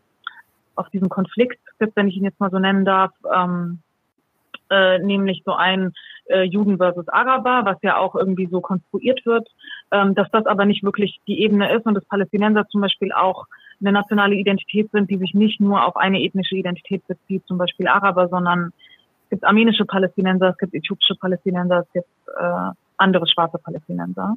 Und ähm, dass das sozusagen ähm, auch etwas ist, was sich auch immer mehr in, gerade in so einem linken kommunistischen Zusammenhang immer mehr abbaut. Also so auch, es gibt einen gesellschaftlichen antischwarzen Rassismus, aber der ist sozusagen in die Geschichtsschreibung nicht ähm, besonders eingeschrieben in die Geschichte des Widerstandes. Ähm, also zumindest in Bezug auf die Gespräche, die ich mit den Genossen hatte. Das heißt, ich äh, würde schon sagen, dass ähm, die Perspektive auf die äthiopischen IDF-Soldaten wirklich eher so ist, dass sie als äthiopische Juden in der IDF begriffen werden und nicht als in irgendeiner Form repräsentativ für eine größere schwarze Community oder sowas. Ähm, und das ist auch, äh, denke ich, nicht das Selbstverständnis von vielen, ähm, die sich in der IDS befinden, sondern da, also da sind andere Selbstverständnisse, denke ich, eher übergeordnet. Genau. Okidoki. Ähm, wir kommen langsam zu den letzten Fragen, den letzten paar Fragen. Ähm, vielleicht noch mal ganz kurz zurück zu Wieland. Ihr hattet dann ja auch während dem Camp oder zu, vor dem Camp oder während dem Camp, so wie ich mich erinnere, laut den Berichten, so Trips unternommen äh, in, in andere Städte. Ihr wart in Jerusalem, ihr wart sogar in, in äh, Israel, also in Akka, habt euch die Stadt Akko angeguckt, wie sie genannt wird, auf äh, Deutsch und auch auf Hebräisch. Ähm, was waren denn so da eure Erfahrungen? Ja, also da, ihr wart jetzt natürlich die ganze Zeit in diesem Dorf in der Westbank, relativ kleines Dorf. Ähm, dann seht ihr diese größeren Städte, die ja auch zumindest Jerusalem ein größerer Brennpunkt zumindest sind äh, für diesen Konflikt. Und äh, auch ein Acker wahrscheinlich viele Eindrücke gehabt, die nochmal anders waren. Kannst du da vielleicht nochmal kurz kontrastieren, was du da erlebt hast? Ja, ich höre gerade, ich bin zu leise. Ja, okay, im Podcast drehen wir das alles hoch, kein Problem. Aber ich also hoffe, die Frage ja kann man, oder? Ja, ja. Okay. Also jetzt in, in verschiedenen Ortschaften, also gerade jetzt den innerhalb Israels, kann man durchaus auch hinfahren und Kurzzeit da verbringen, ohne besonders viel mitzukriegen äh, von dem, was unterschwellig passiert. Und Akka ist jetzt eine wunderschöne Hafenstadt mit sehr alten mit sehr altem Gemäuer und äh, da gibt es auch viele Touristen und klar, man könnte sich da einfach äh, einen schönen Aufenthalt machen. Aber gerade der Sinn dieser Tagesausflüge war ja auch gerade dann eben Einsichten zu bekommen von Leuten, die da leben oder die sich sehr gut auskennen. Und ähm, in der Altstadt in Akka, da wurde uns dann eben erzählt, wie da die ganzen Ladenbesitzer, die ganzen Händler, ähm, wie ihre Existenzen einfach immer schwieriger gemacht werden von der Obrigkeit. Ähm, dass, dass immer mehr kleinliche Regeln ihnen auferlegt werden, ähm, mit dann mit Geldstrafen für angebliche Verstöße und dass man sie eigentlich nach und nach so rausdrängen will. Weil also eine Sache, die, die auch sehr deutlich wurde, also jetzt auch zum Beispiel in Jerusalem, wo wir auch eine sehr detaillierte Präsentation über die, die demografischen Manipulationen in Ostjerusalem bekommen haben, ist, dass es, wie viele Methoden es gibt, eigentlich die Palästinenser indirekt zu vertreiben, einfach indem man ihnen das Leben äh, unerträglich macht. Ähm, das heißt, entweder man lässt sie irgendwie verarmen oder man zwingt sie dazu, ihre Häuser abzureißen oder äh, Bußgelder, bis sie sich für Jahre verschulden ähm, oder was auch immer. Es gibt äh, sehr viele Methoden und ähm, letztlich geht es darum, äh, die jüdische Mehrheit immer mehr auszubauen. Und nicht nur was die Bevölkerung angeht, jetzt auch, auch was so das, äh, das Stadtbild angeht. Äh, uns wurde auch gezeigt, gerade wie so ein neues Hotel in Acker da ähm, gebaut wird an einer ehemals historischen Stelle. Ähm, Gentrifizierung, das kennt man natürlich auch im Westen. Ähm, aber hier ist, dann, ist es dann eben mit verschiedenen Maßnahmen wirklich äh, verbunden, um die Palästinenser möglichst loszuwerden. Was jetzt in Akka jetzt kein so leichtes Unterfangen ist, weil es da eine äh, starke arabische Bevölkerung gibt. Ähm, ähm, aber ja, in Ostjerusalem, das ist natürlich auch, also ich werde jetzt nicht das ganze Thema aufmachen, aber jetzt die, ähm, es gibt ja da sogar einen sogenannten Masterplan für, für Jerusalem ähm, mit genauen Angaben dazu, wie viel, äh, wie viel, wie viel Bauaktivität von palästinensischer, palästinensischer Seite äh, zulässig ist und wie stark man die, die äh, Quote der jüdischen Bevölkerung äh, steigern muss und ähm, auch Pläne jetzt äh, dann arabische Bezirke dann letztlich von der Stadt abzuschneiden, dass sie dann nicht mehr zu Jerusalem gehören und dass dadurch dann einfach äh, das demografische Verhältnis äh, sich schon allein dadurch verändert oder auch Grünflächen, die nicht bebaut werden können ähm, und so weiter. Ähm, also wirklich an jedem Ort gibt es irgendetwas. Ähm, das ist, also man könnte sagen, es ist faszinierend, also auf eine schaurige Weise, ähm, ähm, was für eine Vielfalt eigentlich an Unterdrückung und Entmenschlichungsstrategien ähm, es jetzt in der Besatzung gibt. Und ja gut, später können wir nochmal von Eindrücken an anderen Orten erzählen. Ich gebe jetzt mal weiter. Ja, ich, ich würde direkt weitermachen mit äh, Nicole. Du warst nämlich auch nochmal alleine unterwegs, weil du ein bisschen, du warst ein bisschen früher da und glaube ich dann auch nochmal ein bisschen länger insgesamt. Ähm, du warst in Lifter. Das ist eine sehr berühmte äh, äh, Stadt, die äh, ja auch gesäubert wurde, die gelehrt wurde von Palästinensern. Davon gibt es natürlich äh, ja, hunderte Dörfer mit dieser Geschichte. Viele ähm, wurden überbaut mit ähm, neuen äh, Städten und Dörfern, Siedlungen und so weiter. Äh, es gibt allerdings dann immer noch so, so diese ähm, Handvoll äh, ja, Ruinen, würde ich das nennen, die dann teilweise dann sogar irgendwie zu, also das Dorf, wo ich herkomme, wurde um, umfunktioniert zu einem Nationalpark, wo äh, Leute jetzt picknicken gehen können in den Ruinen von den Leuten, die äh, ja von meinem Großvater äh, wo mein Großvater damals eigentlich gewohnt hat. Ja. Ähm, Lifter ist auch so eine Geschichte, weil das ist ein World Heritage ähm, äh, Objekt, was von der UNESCO an anerkannt wird als World Heritage. Kannst du uns dazu ein bisschen was erzählen und wollen wir dann vielleicht auch ähm, direkt anfangen, mal durch deine Bilder durchzugehen, die du vorbereitet hast ja. dafür? Ähm, also dieses, ähm, dieses Masterplan-Projekt ähm, äh, für Jerusalem, das hat dann eigentlich tatsächlich auch schon ähm, Ende 47, Ende 1947 angefangen ähm, als äh, und ja ongoing Nakba indeed. Ähm, in Lifter, ähm, Lifter war vor ähm, ja, 48 ähm, eines der größten Dörfer in Jerusalem. Es haben 3000 Leute dort gelebt und auch noch, ähm, sie hatten auch noch äh, 10.000 Dunam Land äh, rundherum, das sie bewirtschaftet haben, die BewohnerInnen.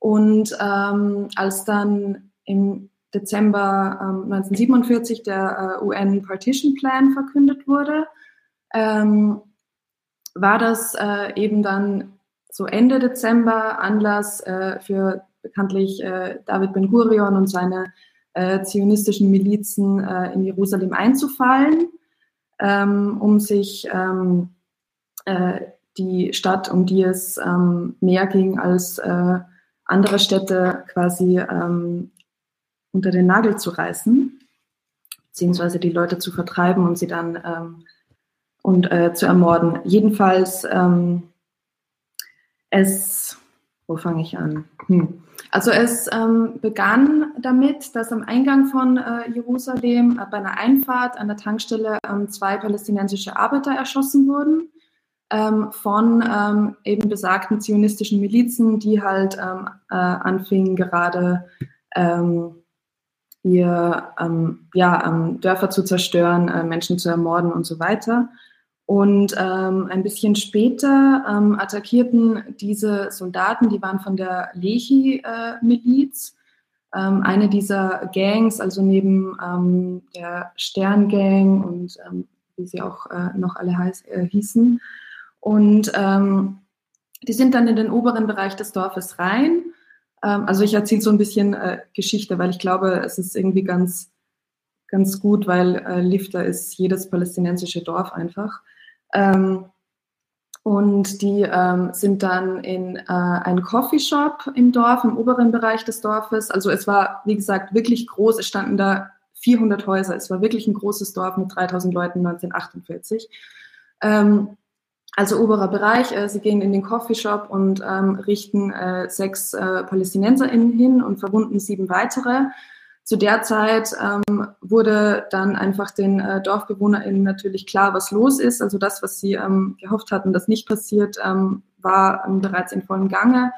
Und ähm, sie bekamen natürlich Angst und äh, verfielen in Schrecken. Und ähm, besonders oder zu Beginn verließen vor allem Frauen und Kinder das Dorf, halt in Richtung Nachbarschaft ähm, in Richtung äh, Ramallah und das, was eben jetzt Ostjerusalem ist. Ähm, und sie dachten halt, dass, ja, sie gehen halt, bis sich das in ein paar Tagen vielleicht geklärt hat, was hier los ist und so weiter. Wir wissen, ähm, dass, das, dass sie nicht mehr zurückgekommen sind.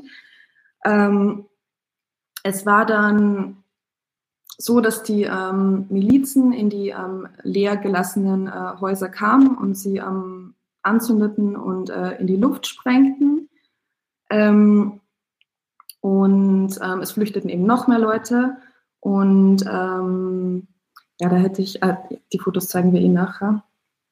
Ähm, weil ich war halt dann irgendwie, also man, die Straße, die heute Jerusalem und Tel Aviv verbindet, also eigentlich Tel Aviv und Jaffa, ähm, diese Hauptstraße, ähm, wenn man, da ist so eine komische Brücke, die gibt es noch nicht so lange, aber genau da, wo diese Brücke ist, ähm, war einfach dieser obere Teil von Lifter. Und man weiß es natürlich, wenn man sich durch äh, das historische Palästina bewegt, dass man äh, natürlich die ganze Zeit ähm, auf palästinensischen Dörfern ähm, und auf den Ruinen dieser Dörfer und auf palästinensischem ehemaligen Leben äh, sich bewegt. Aber es ist halt, wenn man dann einfach so einen, An, so einen Punkt hat, wo man weiß, okay, das war einfach hier, ähm, es ist dann immer, ja, extrem, ich finde gar kein Wort dafür, belastend, äh, verstörend, gruselig, ähm, weil es ist einfach auch nicht, noch nicht lange her alles. Ähm, genau, und ähm, es blieben ähm, im Februar 48 waren noch ähm, junge äh, Männer im Dorf, die das Dorf eben ähm, bis zuletzt verteidigten. und die Attacken der Milizen gingen natürlich weiter. Und ähm, dann ähm, war der 9. April 1948, ähm, da passierte ähm, das Massaker von Der Yassin. Das wird wahrscheinlich vielen was sagen. Also Der Yassin ähm, war ein Dorf, das ähm, tatsächlich nicht weit von Lifter, eigentlich neben Lifter war. Und es steht für, es steht wie kein anderes Dorf irgendwie glaube ich, für die äh, palästinensische Nakba. Es wurden dort äh, 120 Palästi PalästinenserInnen ähm, brutal ermordet und äh, alle anderen äh, mussten ähm, fliehen. Und ähm, dann war es klar ähm, für die ähm, restlichen äh, BewohnerInnen von Lifta, ja, sie müssen weg. Ähm, und es sind dann auch alle weg. Und eben in Richtung Ramallah, das, was eben heute Ostjerusalem ist, und vor Ramallah in da wo der Checkpoint Kalandia ist, da ist auch ein Flüchtlingscamp, das Kalandia Camp, da ähm, leben Leute aus Lifta zum Beispiel. Ähm, und ja, heute sind ähm, die erhaltenen Ruinen, das sind, also erhaltene Ruinen ist irgendwie ja, ein Widerspruch, aber es gibt noch circa 60 Ruinen, die halt mal Häuser waren von den 400, die es damals gegeben hat. Und ähm, das ist halt heute eben auch so ein Naturreservat, so ein Park. Ähm, es, ähm, oh, oh, was passiert, passiert?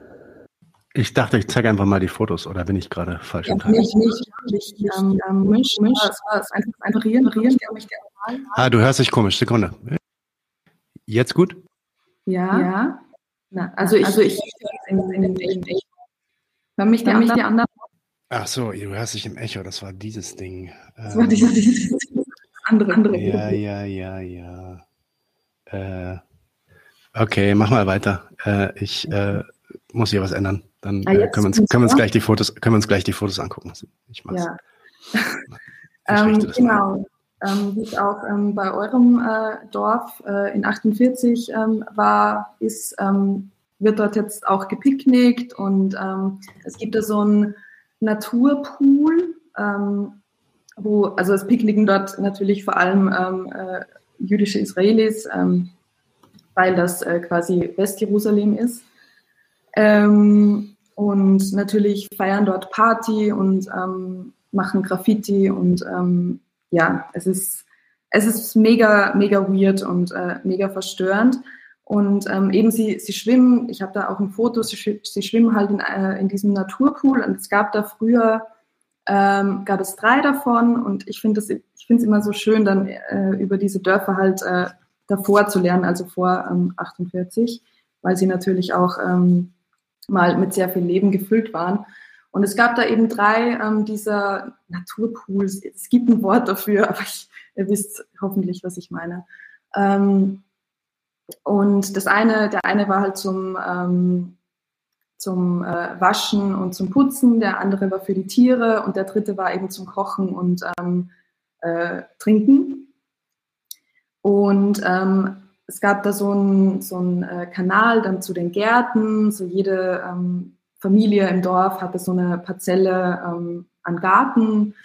Ähm, es gab eine Moschee, ähm, da steht die Ruine auch noch. Ähm, es gab ähm, eine Olivenpresse, das sieht, die sieht man auch noch so ein bisschen. Also da ist irgendwie sehr viel Schönes passiert in dem Dorf äh, vor 48. Und ähm, Ah, genau. Und ähm, nachdem ähm, die äh, palästinensische Bevölkerung aus dem Dorf vertrieben wurde, ähm, wurden zwischen fünf, äh, 1950 und 1970 die Häuser an äh, jüdische ähm, SiedlerInnen ähm, äh, ihnen überlassen. Und ähm, danach, also so eh 1970, ich weiß gerade nicht, warum die konkret äh, das äh, Dorf wieder verlassen haben, aber die Häuser sollten dann äh, niedergerissen werden. Und dann hat sich eine israelische Organisation dafür eingesetzt, dass man sie ähm, doch stehen lassen soll, weil sie sind ja schön ähm, und sie, ähm, man könnte sie irgendwie, man könnte forschen an ihnen irgendwie geschichtlich, wo man sich denkt, ja, okay, lernt mal über die Nakba, aber okay. Ähm, äh, und dann, soll ich jetzt sagen? Ähm, ja, und dass man eben einen Park draus machen könnte, weil es gibt ja so wenig Grünfläche in Jerusalem. Und ähm, dementsprechend sind die Ruinen natürlich auch abgenutzt und ähm, es liegt viel Müll rum und so weiter, aber das, so ist das wohl und man weiß irgendwie, bei sowas wie Lifter weiß man irgendwie auch gar nicht, ob man will, dass sich quasi die, äh, die israelische Behörde ähm, darum kümmert, ähm, dass da irgendwie alles ähm, weiterhin ähm, gepflegt ist oder ob man es eh nicht will. Ähm, und ja, mittlerweile ist es eben ähm, äh, World Heritage und ähm, von der UNESCO ähm, geschützt. Und ähm, was auch krass ist, ich glaube, da habe ich kein Foto mitgeschickt, aber es gibt, es ist alles, alles ist immer, es gibt so viel zu wissen einfach dann. Die Häuser, also die alten, ähm, es gibt da irgendwie aus verschiedenen Zeiten, weil das Dorf noch nicht das Video. ähm, war, ja, ist ja wurscht. Okay. Entschuldige, ich habe dich unterbrochen. Ich habe versucht, ein Video zu finden, was du aufgenommen hast in Lifter. Das ist, glaube ich, das hier. Ich, äh, uh, not now. aber irgendwie will er das nicht abspielen. Okay, nur das Beziehungsweise eine. beziehungsweise ich krieg, ich krieg da nur Sound bei diesem einen Video. To play this video, you need a new codec. Äh, das passiert, wenn du Windows hast. Warte mal, 17, 17, 17 kann ich, glaube ich, abspielen. Das hier. Das ist auch ein Lifter, oder? Ja, da habe ich zu dem Haus, ähm, das ein, natürlich ein Siedler bewohnt, hingezoomt, was natürlich nicht erlaubt ist, dass das Haus, äh, dass das Dorf ähm, besiedelt wird. Aber as we know, settlers don't care. Ähm, also lebt da einfach einer oder eine Familie oder was weiß ich. Ähm, und ja, es war dann damit, ähm, was ich noch erzählen wollte. Nein, es ist eigentlich eine gute Geschichte. Ich erzähle sie noch schnell. Ähm, Mach das. als ähm, also die israelische Polizei wollte vermeiden, nachdem ähm, die jüdischen SiedlerInnen wieder weg waren, dass das Dorf wieder von PalästinenserInnen besiedelt wird. Ähm, und sie haben dann, es gibt so die alten Häuser, die so aus Stein gebaut sind und die ohne Material ähm, außer Stein ähm, zusammengebaut sind, die nur so mit Druck zusammenhalten. Das sind so ganz alte. Und ähm, sie haben dann, und es gibt da auf diesen Dächern, Diese die hier. Ist dann immer so ein großer Stein. Und sie haben dann äh, diesen Stein entfernt, sodass die Häuser halt früher oder später ineinander zusammenfallen werden, sodass wirklich irgendwie schon 20 Jahre vorher ähm, klar ist, dass dieses Dorf ähm, nicht wieder besiedelt werden kann, dass die PalästinenserInnen gar nicht zurückkehren könnten, wenn sie dürften. Ähm, und das ist auch wieder so eine specific cruelty einfach, ähm, dass sie halt dann ähm, durch ihre ganzen äh, Colonizer-Architekten dann wissen, okay, wenn sie da den Stein oben wegmachen, dann fällt das ganze Haus zusammen und wir müssen es nicht selber zerstören. Ja. Ähm, und was auch krass war, so es wurde erst ähm, vor kurzer Zeit abgeklärt ähm, oder abgewiesen, dass aus äh, dem, den Ruinen ein äh, Luxuswohnprojekt ähm, gemacht wird. So, das wurde ernsthaft diskutiert, so als wäre es normal. Ja, aber das ist jetzt vom Tisch. Ja, wenn ich, wenn ich diese Bilder so sehe, dann, also, und ich, dir- ich dir die Bilder zeige aus Bram, wo meine Familie herkommt, dann ähm, wirst du das kaum unterscheiden können. Das sieht wirklich fast genauso aus. Ja, und die Stories, die du erzählst, auch wirklich, ähm, was du vorhin meintest, dass das ein, ja, Lifter die Geschichte von allen palästinensischen Dörfern ist, äh, in der Tat, auf jeden Fall. Ähm, ich würde jetzt ganz kurz, bevor wir die letzten, die letzten, den letzten Round Robin machen, ähm, kurz nochmal auf zwei äh, Zuschauerfragen eingehen oder vielleicht eine oder zwei, mal gucken. Ähm, äh, die haben wir eigentlich schon beantwortet. Die haben wir auch schon beantwortet. Okay, dann würde ich sogar die, die Frage von Rashad El-Hindi würde ich ähm, vielleicht sogar als den letzten Round Robin nehmen. Äh, passt nämlich ganz gut. Ich wollte sowas ähnliches fragen, aber so wie er das formuliert, ist es noch schöner. Nämlich, äh, Rashad fragt, ja, vielleicht muss man es auch nicht, doch nicht ganz so extrem sehen. Also er fragt, ähm, jeder Teilnehmer von euch hat einen anderen Background und er würde gern wissen, eine Sache, ein Bild, irgendwas, was sich richtig schockierend sagt, der eingeprägt hat für euch. Also für mich die Frage, die ich da ranhängen würde, daraus machen würde und ihr könnt dann euch aussuchen, was ihr beantwortet. Was sind so die Key Takeaways, sagt man, ähm, die Learnings, die Sachen, die ihr mitgenommen habt oder das wirklich, was euch am meisten geprägt hat und äh, ihr euch auch eingeprägt habt äh, von dieser Reise, auf der ihr wart. Ähm, fangen wir doch mal an mit Kerem, wie wir vorhin angefangen haben. Warum nicht? Ich würde gerne drüber noch ein bisschen drüber nachdenken. Vielleicht kann Ha! ich erst. Okay, okay, Yes. den falschen ausgewählt. Dann äh, Wieland, let's go. Ja, also für uns waren das ja im Grunde zwei, zwei Abschnitte. Also erstmal diese, diese Tagesreisen, ähm, beziehungsweise es waren ja an einem Tag dann oft zwei Ausflüge äh, an zwei verschiedene Städte und dann zum anderen das Festival. Äh, also einmal drei Tage und dann einmal eine Woche. Und das waren ja eigentlich völlig, völlig andere Erlebnisse für uns, weil in den drei Tagen, das war eine sehr dichte, äh, komprimierte Erfahrung ähm, und auch sehr viel wirklich äh, Fakten, sehr viel Informationen. Zum Beispiel bei dieser historischen Führung äh, durch Ostjerusalem und dann auch der Präsentation zur Demografie. Ähm, dann manchmal dann auch so in, in dieser sehr starken Nachmittagshitze, da irgendwann äh, ließ die Aufmerksamkeit dann nach. Ähm, und dann im Festival, wo man ja wirklich einfach nicht ein Besucher, nicht ein äh, Tourist war, sondern eben mittendrin einfach äh, zusammen mit den anderen gearbeitet hat und zugehört und auch äh, gesprochen. Ähm, und das war dann einfach wirklich eine Teilhabe.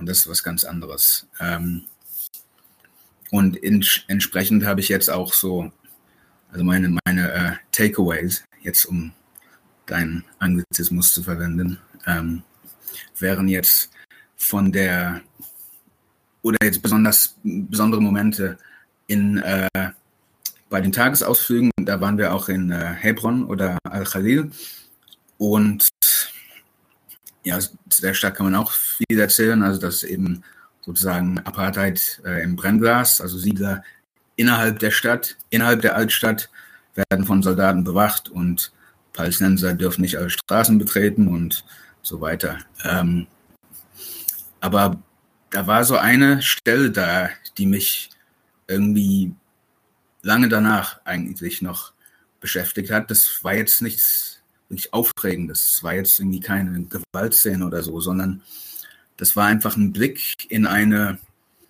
so eine, eine Straße, die vollkommen mit Müll gefüllt war.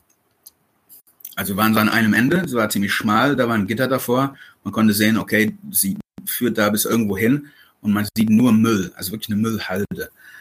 Und dann, äh, wir haben ja so eine Führung bekommen durch Hebron und ähm, der Führer hat uns gesagt, ja, das ist der ehemalige Goldmarkt. Also da wurde, wurden äh, Gold und Juwelen, Schmuck, also einfach solche Luxusobjekte äh, verkauft. Und ähm, das war einfach wirklich so ein Sinnbild, einfach für dieses ähm, Ersticken von, von menschlichem und auch materiellen Leben auf palästinensischer Seite. Und ähm, jetzt und über der, der Gasse, da wo jetzt auch auf beiden Seiten ähm, Häuser sind, da hing auch so eine israelische, israelische Flagge. Ähm, Genau, ja, Elias hat gerade geschrieben. Er hat das Bild auch gezeigt, ne? Genau, und wir haben, wir haben auch zu, gerade zu äh, El Khalil hat er uns viel erzählt, falls ihr euch das anschauen mhm. wollt, den Reisebericht von dort. Guckt euch auf jeden Fall das an, was Elias eben Karim äh, uns genau. erzählt hat. Das war auch diese, diese Flagge, das war nämlich, das war wirklich so ein perverser Anblick, nicht nur diese Zerstörung und diese Verwüstung, diese Vermüllung, ähm, ein, eines irgendwie glänzenden Straßenzugs ehemals, sondern auch noch ähm, diese Fahne wie so eine Art ähm, ja, Siegeszeichen darüber. Aber man fragt sich, was ist das eigentlich für ein Sieg? Ja, für diese Siedlerfamilien, die dann eben ihre, ihr Zuhause obendrauf propfen, propfen auf die äh, Häuser der Palästinenser und ähm, einfach als Herrscher da leben, die aber eigentlich nicht viel von ihrer Herrschaft haben, weil sie ja auch eigentlich in einem Dauerzustand der Bewachung leben müssen.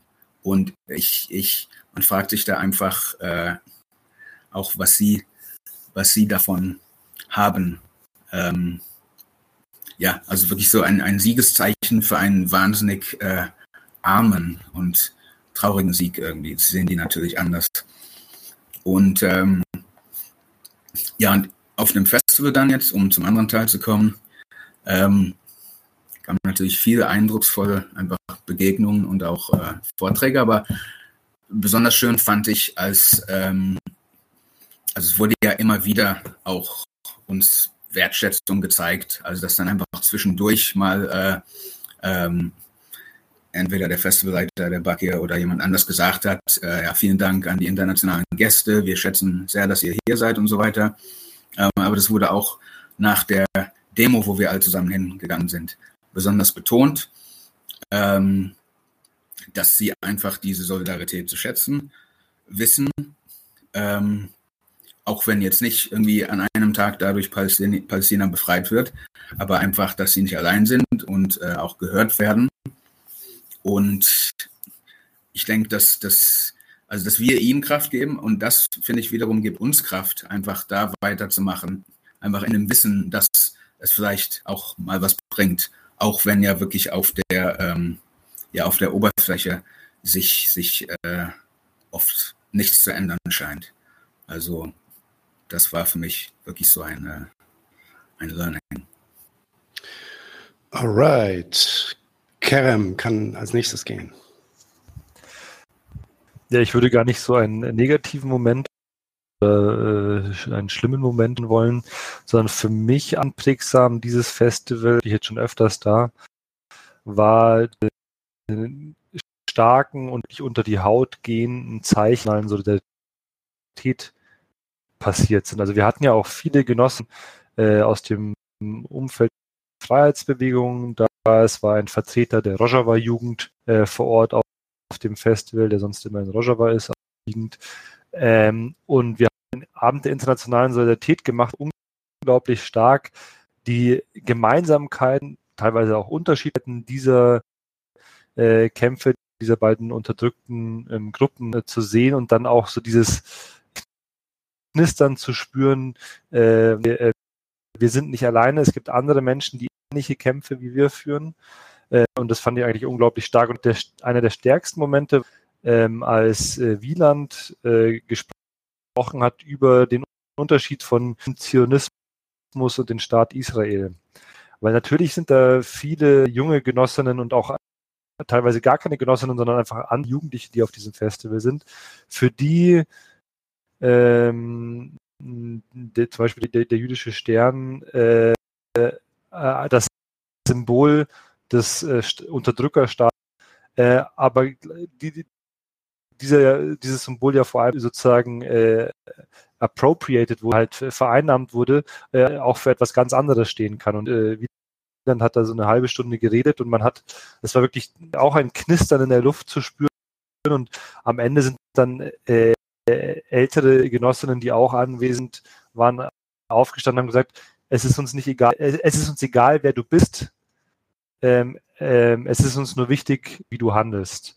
Und ich glaube, das hat so eine ganz wichtige internationalistische Perspektive ähm, auch dich gemacht, auch als äh, an einem Tag viele Genossinnen der israelischen kommunistischen Partei vorbeigekommen sind und ihre Solidarität gezeigt haben. Also diese die Wichtigkeit des gemeinsamen äh, äh, Kampfes Grenzen hinweg. Ähm, der Feind sind nicht die Juden, der Feind sind nicht die Muslime, äh, der Gegner ist die israelische Besatzungsmacht und äh, das Regime, das dort errichtet ähm, worden ist und ich dort war, dann sieht man den Widerstand, auch den alltäglichen Widerstand der Menschen und weiß, äh, diese Besatzung, wie so viele andere Besatzungen in der Welt, in der Geschichte, keine Dauer und keinen Bestand haben. Äh, es geht nicht. Und ähm, je früher das eingesehen wird, desto besser. Ich glaube, dieser, der, der Widerstand wird weitergehen, egal was ist. Danke dir, Kerem. Nicole vielleicht als nächstes, damit wir BAFTA äh, den Abschluss dann geben. ähm, Nicole, wir hören dich nicht. Ich sollte auf den Bildschirm schauen und nicht immer so in die Luft nicht sehen. Da vorne okay. sehen, dass Leute ähm, auf mein Naturpool-Dilemma einfach Teich geschrieben haben und ich muss ein bisschen Erstmal, erstmal ganz kurz eine Frage, weil, weil das mir die ganze Zeit auffiel. Ähm, was ist eigentlich mit dem, mit dem Poster da hinter dir? Free Khalil. Kannst du vielleicht ähm, was dazu sagen?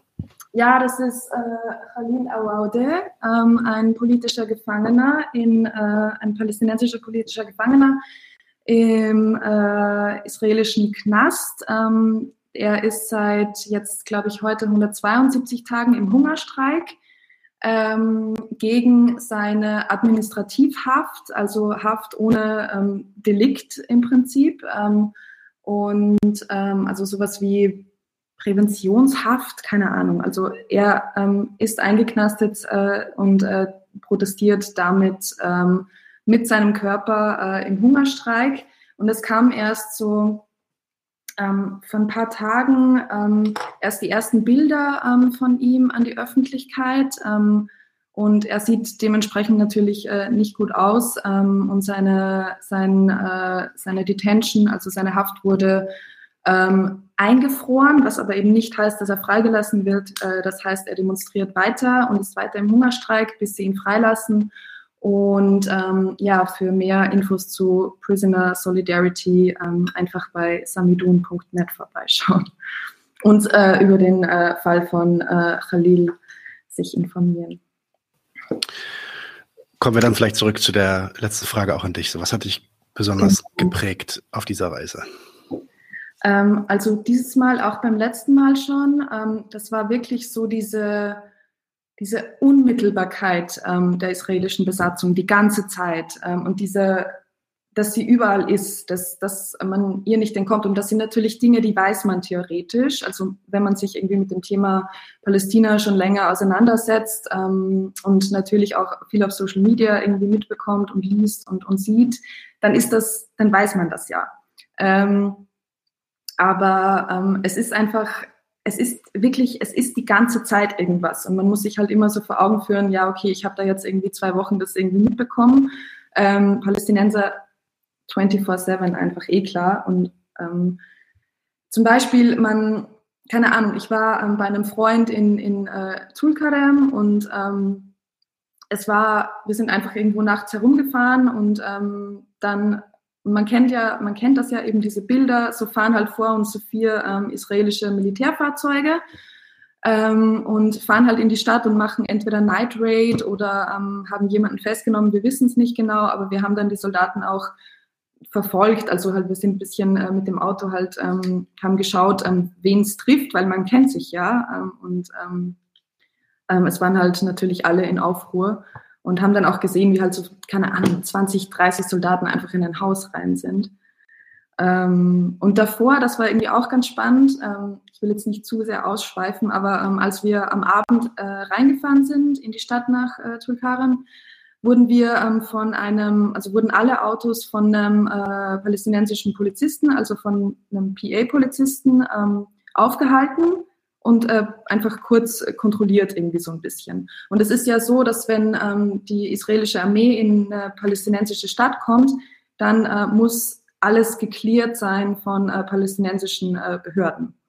Also sie sind es gibt nicht das. Zero Hour, das ist dann die Polizei, die, die Polizei der Autonomiebehörde muss sich dann verziehen und dann ist das ja. jetzt israelisches Jagdgebiet, so sieht das Ganz genau. aus. Genau. Und ähm, oder was halt noch war, ähm, es kann immer es kann immer sein, dass man nicht nach Hause kommt am Abend, dass Straßensperren gibt, dass man irgendwo nicht hinfahren kann, dass Checkpoints einfach geschlossen werden, weil Soldaten ähm, eine Pause brauchten. So, ja, okay. Ähm, oder keine Ahnung, ein Freund konnte mal äh, nicht zu einem Treffen kommen, ähm, weil er ins Krankenhaus musste, weil sein Cousin angeschossen wurde. Also das sind einfach diese Unmittelbarkeit die ganze Zeit ähm, ist ja komplett insane. Und ähm, wie gesagt, man, man äh, es soll jetzt keine traumatisierende Erfahrung oder so meinerseits sein, sondern einfach nur so zack, zack, zack. Es ist halt die ganze Zeit einfach. Und ähm, dazu ähm, auch eben, dass die ähm, Besatzung halt so extrem sichtbar ist. Jetzt nicht, nicht, nicht nur im Sinne von Checkpoints, nur im Sinne von Checkpoints und Soldaten und so weiter, sondern eben auch, wir hatten es heute schon mal, diese Siedlungen. Es gibt einfach 250 Siedlungen in der Westbank. Das ist kein großes Land. Ähm, und es ist wirklich überall, wohin man schaut, sind Siedlungen. Wenn man in, einer, in einem Dorf, in einer Stadt ist, man dreht sich irgendwie zweimal und hat drei Siedlungen im Blick, ähm, die ähm, meistens dann auch von äh, europäischen Wäldern und Bäumen ähm, umzingelt sind und äh, geschützt sind. Bäume, die das Klima äh, natürlich überhaupt nicht aushalten und die dann ähm, nicht nur verdorren und verbrennen, sondern auch das gesamte Wasser ähm, verbrauchen. Und ähm, ja, das, das war ein, ein, ein, eine krasse, ähm, ein krasser Eindruck einfach, der so permanent war die ganze Zeit. Und dazu natürlich ähm, diese, ja, Furchtlosigkeit von PalästinenserInnen. Also man kann das gar nicht, gar nicht irgendwie beschreiben, aber die, denen macht das halt wirklich keine Angst mehr. Also auch ja, Ich, ich frage mich manchmal, ich frage mich manchmal, ob es einfach ob es andersrum ist. Es ist nicht, dass es ihnen keine Angst mehr macht, sondern dass der, die Angst ist einfach der Dauerzustand. Ja, und es, die ist, es ist da. keine Angst ja, mehr quasi. Ja. Ähm, kein, kein erhöhter Puls oder keine Ahnung was mehr, weil es eben diese, dieser Dauerzustand ist. Beziehungsweise glaube ich halt schon auch, dass diese, dass das auch eine Form von Widerstand ist, eben sich nicht ähm, verängstigen zu lassen oder mhm. sich nicht zu zeigen auch. Ähm, ja. Habe ich noch kurz zwei Minuten, wenn mir ist gerade noch was eingefallen. Hau rein anderes Eindrückliches, was eh auch zu dem äh, voll dazu passt, was ich sonst so geredet habe. Und zwar war ich nämlich ähm, auch in äh, Ein Karim, in diesem, ähm, auch ein Dorf in Jerusalem, das war auch mal palästinensisch und wurde ähm, 48 ähm, ethnisch gesäubert.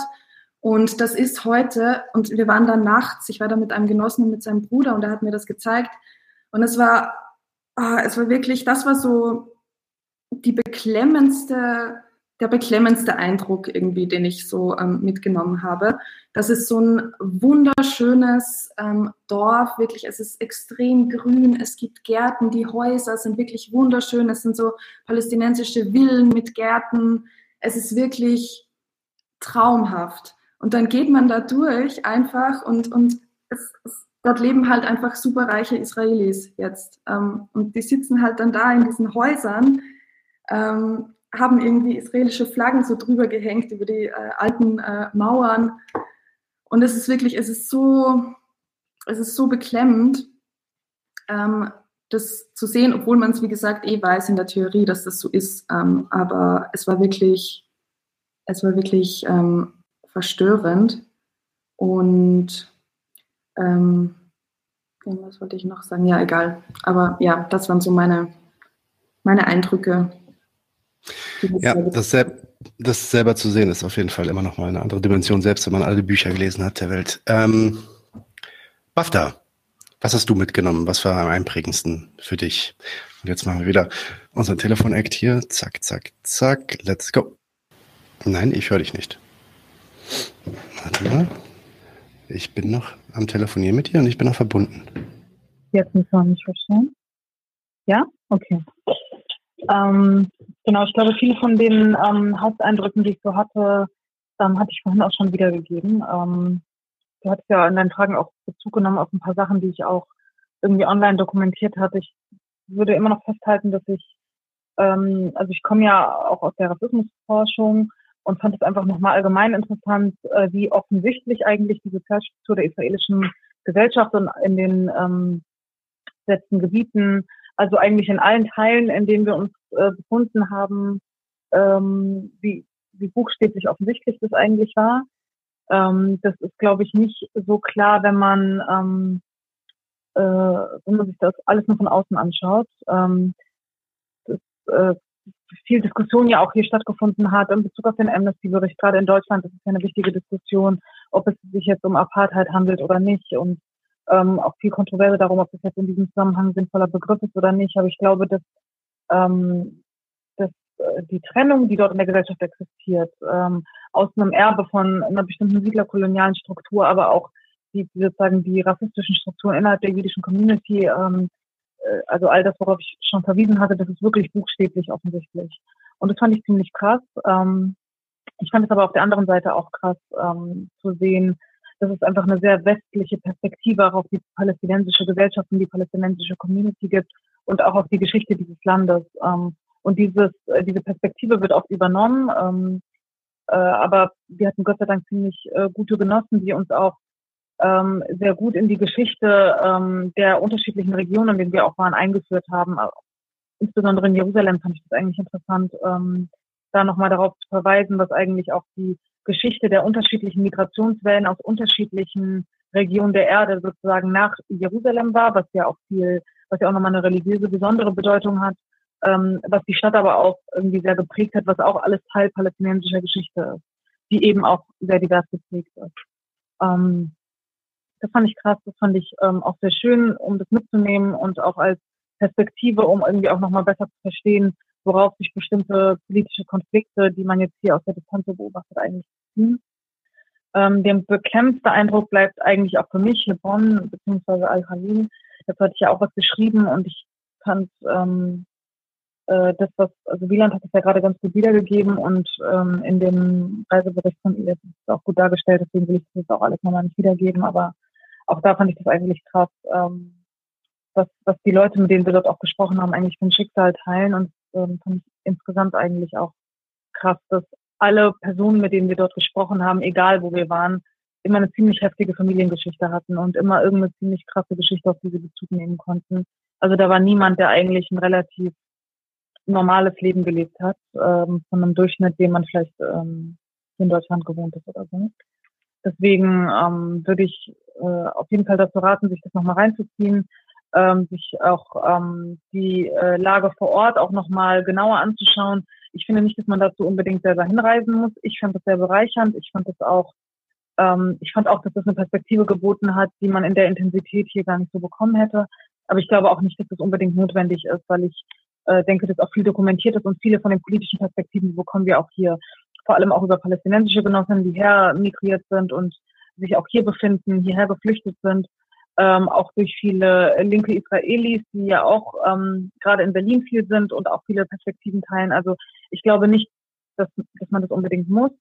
Ähm, ich fand es für uns aber ziemlich krass und ich war auch froh über die Möglichkeit, an dem Festival teilzunehmen, mit den Genossen dort nicht nur in politischen Austausch zu gehen, sondern auch einen Alltag zu teilen und gemeinsam zu arbeiten, aber auch durch die politischen Touren die Perspektive der Genossinnen vor Ort nutzen.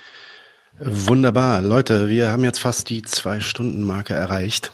Ich ähm, würde also sagen, lasst uns damit zum Schluss kommen. Man könnte wahrscheinlich noch ewig weiterreden. Ähm, äh, ich weiß, dass Kerem noch bei sich auf Arbeit gefangen ist. Das heißt, wir müssen jetzt langsam auch Schluss machen.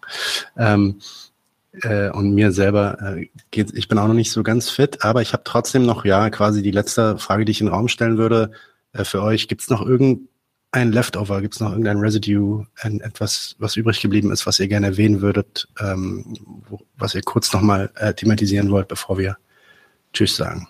Da sehe ich einen Finger bei Wieland. Let's go, Wieland. Und Kerem und Nicole. Alles klar. Let's do it. In der Reihenfolge. Wieland, Kerem, Nicole. Let's do it. Also nach dem Festival war ich und waren noch ein paar andere ähm, noch so einen Tag da.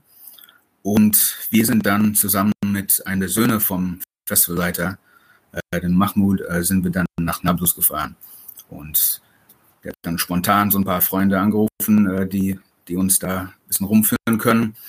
Ähm, und da gibt es natürlich dann auch so eine historische Altstadt. Und wir hatten gesehen, da waren Plakate von zwei jungen Männern. Es waren eben Widerstandskämpfer, die ungefähr zwei Wochen vorher äh, getötet worden waren von der israelischen Armee. Und wir wurden zu dem Haus geführt, wo das passiert war. Ähm, und also eben auch von der Familie dort. Und haben uns durchs Haus geführt und ähm, haben uns natürlich Kaffee gegeben, ist klar, dort. Und ähm, haben uns die ganzen Einschusslöcher in den Decken, in den Wänden gezeigt, weil das Haus wurde ja praktisch umzingelt, einfach von einem Haufen Soldaten, die dann einfach das Haus beschossen haben, massiv. Ähm, sie haben also in Kauf genommen, dass jetzt die ganze Großfamilie, Kinder, Frauen, ähm, alte Menschen, dass die da einfach alle darin sterben. Äh, zum Glück sind die aber dann äh, nach hinten raus entkommen, sind dann über die Dächer, Dächer geflüchtet. Das ist ja so eine dichte Altstadt. Ähm, und haben uns auch das Wohnzimmer gezeigt, wo äh, eine Rakete reingefeuert wurde, zerstört. Und ähm, so, das war natürlich, das bekommt man nicht alle Tage geboten. Ähm, naja, und zwei Tage später, da war ich schon wieder in Deutschland. Und dann kam in den Nachrichten, dass eigentlich genau so was gerade nochmal passiert war, auch in der Altstadt von Nablus, als äh, Ibrahim Nabulsi, auch der Löwe von Nablus genannt, ähm, eigentlich genauso umzingelt und äh, totgeschossen wurde. Und ja, das war einfach, äh, ja, schwer zu beschreiben. Einfach, wenn man denkt, also vorgestern, da war ich eigentlich gerade wahrscheinlich um die Ecke dort, war genau das gleiche gewesen und jetzt ist es wieder. Und nächste Woche ist wahrscheinlich dann ein anderer äh, und so weiter. Also, das war's. Okay. Danke, Wieland. Ja, das ist krass. Auf jeden Fall. Ähm, ich erinnere mich nicht mehr an die Reihenfolge. Ich glaube, es war Kerem als nächstes, ne? Kerem und dann Nicole. Let's go, Kerem. Äh, nur ein Satz, also falls es Interesse gibt unter den Zuhörern und ZuschauerInnen äh, mitzufahren auf das Fahrrad, äh, könnt ihr euch gerne melden. Ähm, genau, wir werden nächstes Jahr die Teilnehmerschaft ein bisschen begrenzen. Sehr viele, ich glaube, vielleicht machen wir es nur mit 30 oder 40 Leuten. Nächstes Jahr, ähm, genau, meldet euch einfach. Äh, können wir schauen, ob ihr mitkommen könnt oder nicht zum Fahrerfestival. Nicole, du bist immer noch muted. Oh Gott, ja, man, man merkt, ich mache das nicht so oft. ähm, ich wollte sagen, eben auch, ähm, also anschließend auch an BAFTA, weil äh, sie gesagt hat, es ist nicht unbedingt notwendig, dass man hinfährt, äh, um sich ähm, zu engagieren und einzusetzen und gegen die Besatzung einzusetzen und äh, für ähm, die äh, palästinensische Sache. Das finde ich auch ganz wichtig. Also man muss es, man, man soll es äh, nicht davon abhängig machen, irgendwie, ob man selber da war, dass man sich äh, in seinen eigenen Communities und in dem Land, in dem man selber lebt, ähm, eben für ähm, die palästinensische Befreiung äh, einsetzen kann. Und ähm, so nach dem Motto von äh, Karl Motto von Karl Liebknecht, ähm, sehr kommunistisch, der Feind steht im eigenen Land. Ähm, also, und das ist auf jeden Fall wesentlich wichtiger, ähm, sich im eben eigenen Land äh, gegen den eigenen, gegen die eigene Regierung, die ähm, mitschuld ist an der Besatzung, die auch von der Besatzung profitiert, die äh, von der Vertreibung der PalästinenserInnen profitiert, von ihrer Ermordung und so weiter, ähm, von der andauernden Nakba, ähm, dass man sich gegen die ähm, eben im eigenen Land äh, einsetzt und ähm, organisiert, ist ähm, macht ähm, wahrscheinlich auch ähm, auf Dauer ähm, mehr. Also wir können in, in diesem Feld ähm, wesentlich mehr erreichen. Ja. Ja, und also ich meine, es ist auch wirklich nicht zu unterschätzen, wie viel Zugang wir sogar schon in deutschsprachigen Medien haben zu wirklich ähm, guten Informationen. Also ohne uns jetzt zu sehr auf die Schulter zu klopfen, aber auch wir haben hier schon tolle Sendungen gemacht mit tollen Leuten, wie zum Beispiel mit euch. Ähm, insofern ähm, schaut euch das Zeug von uns an und äh, gibt auch noch viele andere äh, Dokumentationen, alte Dokumentationen teilweise auch. Also das sind ja wirklich jetzt 70 Jahre, die äh, einhergehen äh, mit diesem Scheiß. Und ähm, da wurde auch von deutscher Seite viel gemacht, auch wenn es sich heute anders, teilweise anders anfühlt. Ähm, und im Englischen sowieso. Also da äh, gibt es eigentlich kein Excuse. Äh, ja, Excuse, das hört sich äh, wieder so äh, nach Schuld an. Nee, aber es, es gibt auf jeden Fall die Möglichkeit für euch, euch da zu informieren. Ähm, eine Sache will ich noch sagen. Wir wollten eigentlich noch ein paar Fotos zeigen, ein paar Videos zeigen und so. Ich habe das versucht, so ein bisschen einzubauen, hat nicht so ganz gut geklappt. Aber ich glaube, ähm, Kerem hat auf seiner Website ähm, einige Berichte äh, verfasst. Ich glaube, da gab es auch das eine, ein oder andere Video und Fotos. Ähm, auf jeden Fall in seinem Twitter-Feed, da könnt ihr auch nochmal reinschauen. Oder auf seiner Facebook-Seite, falls ihr da mal sehen wollt, wie das Ganze ausgesehen habt. Ähm, ich weiß nicht, wurde gerade im Chat gefragt, vielleicht schreibt ja Nicole noch das eine oder andere zu dem Thema. Insofern, Lower Class Magazine, genau, äh, die Berliner Genossen haben da auch noch was geschrieben zu. Insofern guckt im Lower, Lower Class Magazine vorbei zu diesem Festival. Und ähm, Klasse gegen Klasse wird auch noch ein Gruppeninterview bringen. Genau. Hoffentlich dann auch alles verlinkt unter der Beschreibung dieses Videos. Ich danke allerseits äh, allen. Äh, BAFTA, sorry, ich wollte noch mal fragen, du hast dich nicht gemeldet, aber wenn du noch was sagen willst, mach das jetzt. Ansonsten äh, schweige für immer. Alles klar. Dann vielen, vielen Dank, dass ihr dabei wart. Vielen Dank an die Leute in dem Publikum und die äh, tolle Beteiligung. Ich wünsche euch allen einen schönen Abend und bis bald. Leute, wir brauchen eure Hilfe. Wenn euch dieses Video gefallen hat, klickt auf Like, abonniert den Kanal und vergesst nicht das Glöckchen zu drücken, damit ihr benachrichtigt werdet, wenn wir neuen Content droppen. Außerdem solltet ihr uns überall folgen, wo wir verfügbar sind. Das ist Facebook, Instagram, Twitter und Twitch. Und wenn wir irgendwelche Ankündigungen machen oder Posts, dann shared, was das Zeug hält. Gebt uns all eure Liebe. Wir haben mittlerweile ziemlich signifikante Kosten. Wenn ihr es euch irgendwie leisten könnt, unterstützt uns doch auf Patreon. Dann kommt ihr auch in den Genuss verschiedener Vorteile, wie zum Beispiel Zugang zu unserer Discord-Community oder Zugang zu den ultrageheimen Patreon-Episoden, die wir dort posten. Außerdem könnt ihr uns natürlich auch über PayPal Spenden zukommen lassen.